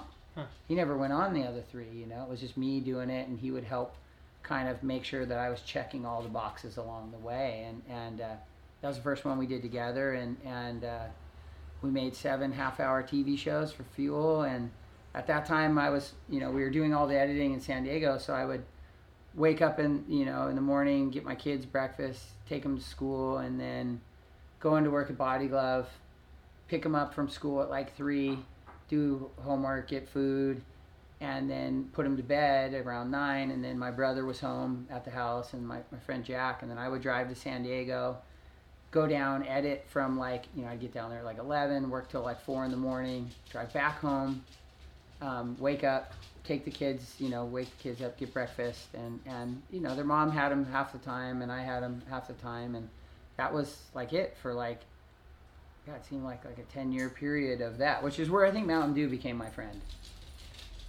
Cheers. and uh Great yeah. sponsor. Thanks, Yeah. Mountain Dew. so uh So you also contracted pneumonia because what people don't realize is Greg was you were doing everything you could for this drive-through series. Like what he Yeah. just told you all is real. And that wasn't like one day out of the week. I remember multiple times we'd go to shoot and and you're like, "Hey, the waves are good." And I'm like, "You're at the beach?" You're like, "Yeah, I just got I haven't slept. I, I just finished editing." Yeah, that's Yeah. why I have bags under my eyes that are like permanently here. It probably happens at 45, but like, But now we can hear you before we see you. You have a permanent cough that I know if Greg's around, I could hear you from like 300 yards away. I'm like, "Oh, Greg's coming." I do. I don't know if I've coughed that much on this. no, you no, then it's good. that's it right there. If you wonder what it sounded like. I, I think for me, getting to watch you and have you be my mentor, and really the only reason I became a professional surfer at 12, you were the first pro surfer I ever met. You came over my birthday, gave us on emission bags and grip pads, and we were all like, Greg Browning, you just got. It was like very close to. We had this cover. We were like, we know this guy on Surfer Magazine, and you came over and we're normal. You're like the nicest dude ever, and I was like, I want to be Greg Browning. Yeah, just like you funny. put co- you know pots airbrushes i was like that's what i want to do. And if it wasn't for you and your attitude we, i didn't know what professional surfing was but i just knew you were cool. And i think you've influenced so many people's life further than your ability that it's fun for me to sit here and go like god dude remember how hard you ripped? Like you you've done it all and and but have always been in the bigger perks you you came in and filmed those guys you didn't have to do that you know, you went on the drive-through. You were the server, but you filmed them all, and then you left, and then you pumped them all. Like, it just seems like you were always not about yourself, and really always thinking of other people.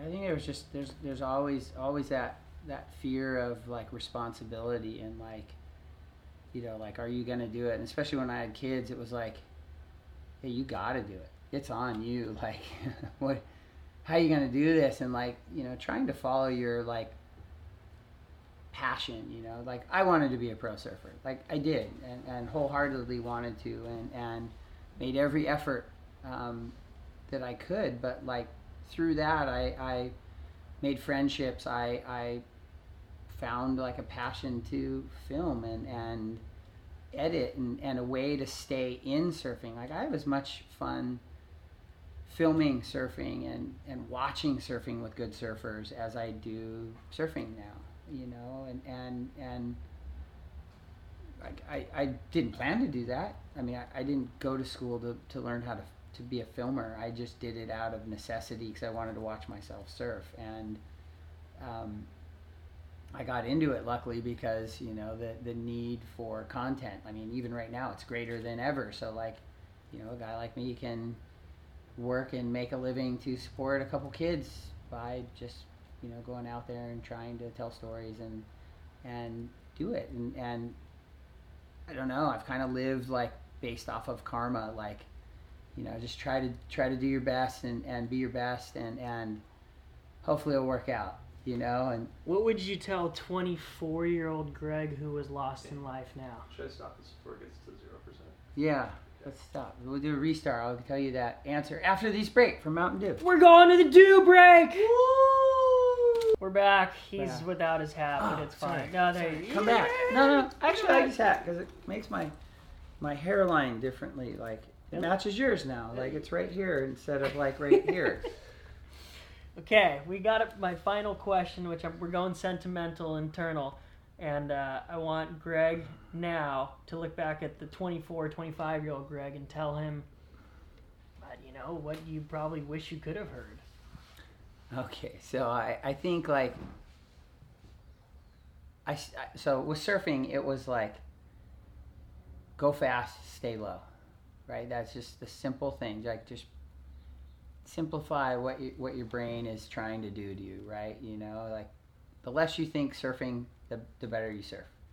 So like I think that applies to other parts of life, like relax you know what, what's what's meant to be my mom always says like everything happens for a reason and you can go through it all and like hey you know i should have put more time in you know focusing on my part for the show well something steered me to like not doing that and end up having my my first son and then my second son and then you know, meeting the, you know, getting that job at Body Glove and working with Mark Kawakami to learn Photoshop and Illustrator and meeting all these different people and doing 17 and like going to the East Coast and going to Japan and going into cut and sew places and understanding just a next phase of life. Like, slow down, like, relax a little bit. Like, I know you're scared, but so is everybody else. Mm-hmm. And I mean, even still today, like it's like, hey, that check's supposed to be there. I gotta pay rent next week, and it's like, it will come. Settle down. It will come. Like it will come. And then sure enough, like on the you know that final hour, it shows up. And you're like, dang, I just stressed out. I lost hair. Like, I don't have a lot of hair left to lose. So you're like, why did I stress out? And why did I do that? And why did I ruin that moment? Like, I could have enjoyed hanging out with you, but instead I freaked out about this and now I ruined it. And, and then you just, it is the gnarliest spiral. So I would just tell myself, like, relax. Like, keep keep moving forward. Wake up every day and just get out there. Help somebody else out. Pass mm-hmm. on anything you know. Like to me, the the greatest thing about I think my journey has been everybody that I've gotten to meet along the way. Like surfing is still relevant to me because I had you. I had, you know, Carissa, and I had the Dusty Paynes. I had, the, you know, all of these guys that were generations after me. You know, the guys on the drive-through, Yadin, Ry Craig, uh, Bruce, Andy. Like, I've been a part of like the coolest moments in the sport that I loved and wanted so much to be a part of, just in a different way, and it all just happened because I kept trying. So like, try. Be- positive, you know. Try. Something you always told me is that it never it's, it never ends until you make it end. Yeah, right. That's What good does that advice. Who told you that? You did every day. Yeah, I, I uh, You know, you think it's just like It, it's it just sums up what you just said. As long as you keep trying and putting effort into something, you can go as long as you want. yeah, and you can do whatever you want. Like how how did I make the drive-throughs? Like everybody goes on surf trips.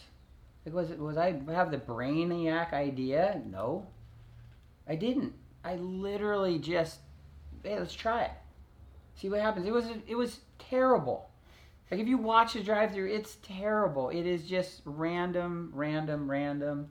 But like, it's the journey. It was fun. It was funny. It had great people. It was like, it's insane. It you just never would put yourself there, you know. And and uh, yeah, crazy. All right. Thank you. Thanks, buddy. We're gonna end it with something I wasn't even prepared for, but Nolte wants it. Actually, Nolte Nolte's wants it. roommate wants it. No, this is my this is Devin. Nolte's friend Devin. wants it. Devin, Devin, this is for you. It's called Speed Round. I got to come up with some just quick random questions. Uh, first question: Who was your favorite surfer in that group? In the momentum, group, yeah. the style-wise, Ross. Uh, guy to hang out with, uh, Benji. Who'd you get along with least? I don't think I did. I, I don't think I had that that uh, least deal. That's awesome. Uh, the biggest, the worst moment of it all was probably me and Jason in France on that first trip. Yeah, 'cause it was both of our first trips, and and uh, Trip went too long. the trip just went too Yeah, long. You know, it happens. Favorite. I have an annoying voice, dude. I get it. I I, get think- it, Jason. I love you. Yes, and see, it's still real. Uh, favorite drive-through. Oh wow, favorite drive-through. I would say the favorite drive-through was South Africa.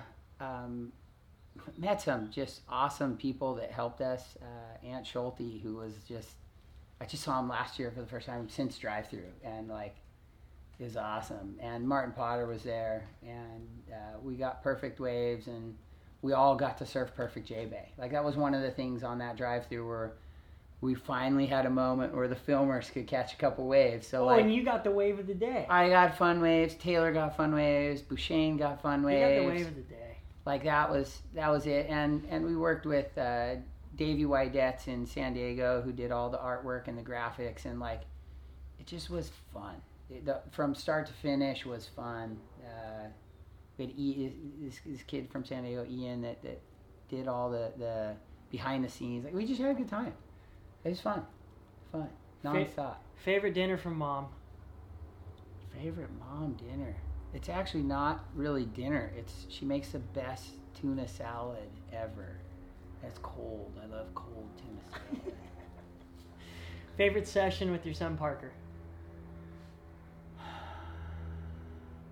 you know what? So my oldest son Drew surfs, but not that often. More like he's getting into it now at 20. Um, my youngest didn't want to surf. Parker, who now surfs more than anybody I know. And my favorite, I don't really have like a favorite surf, but this moment where it was actually his stepdad took him to the beach, told him you can only bring your surfboard, and I got a phone call from him that night saying, "Dad, I surfed all day." And at that time, all he had done was bodyboard. He never surfed. So I got a call that his first surf session was with his stepdad, not me. And it was like this moment of like, listen to how stoked he is. Like it wasn't about me. It was just he found it on his own, you know. Like, and at that point, when you find something on your own and aren't forced into it, is when it really becomes part of you. And that was it. So I actually heard it over the phone.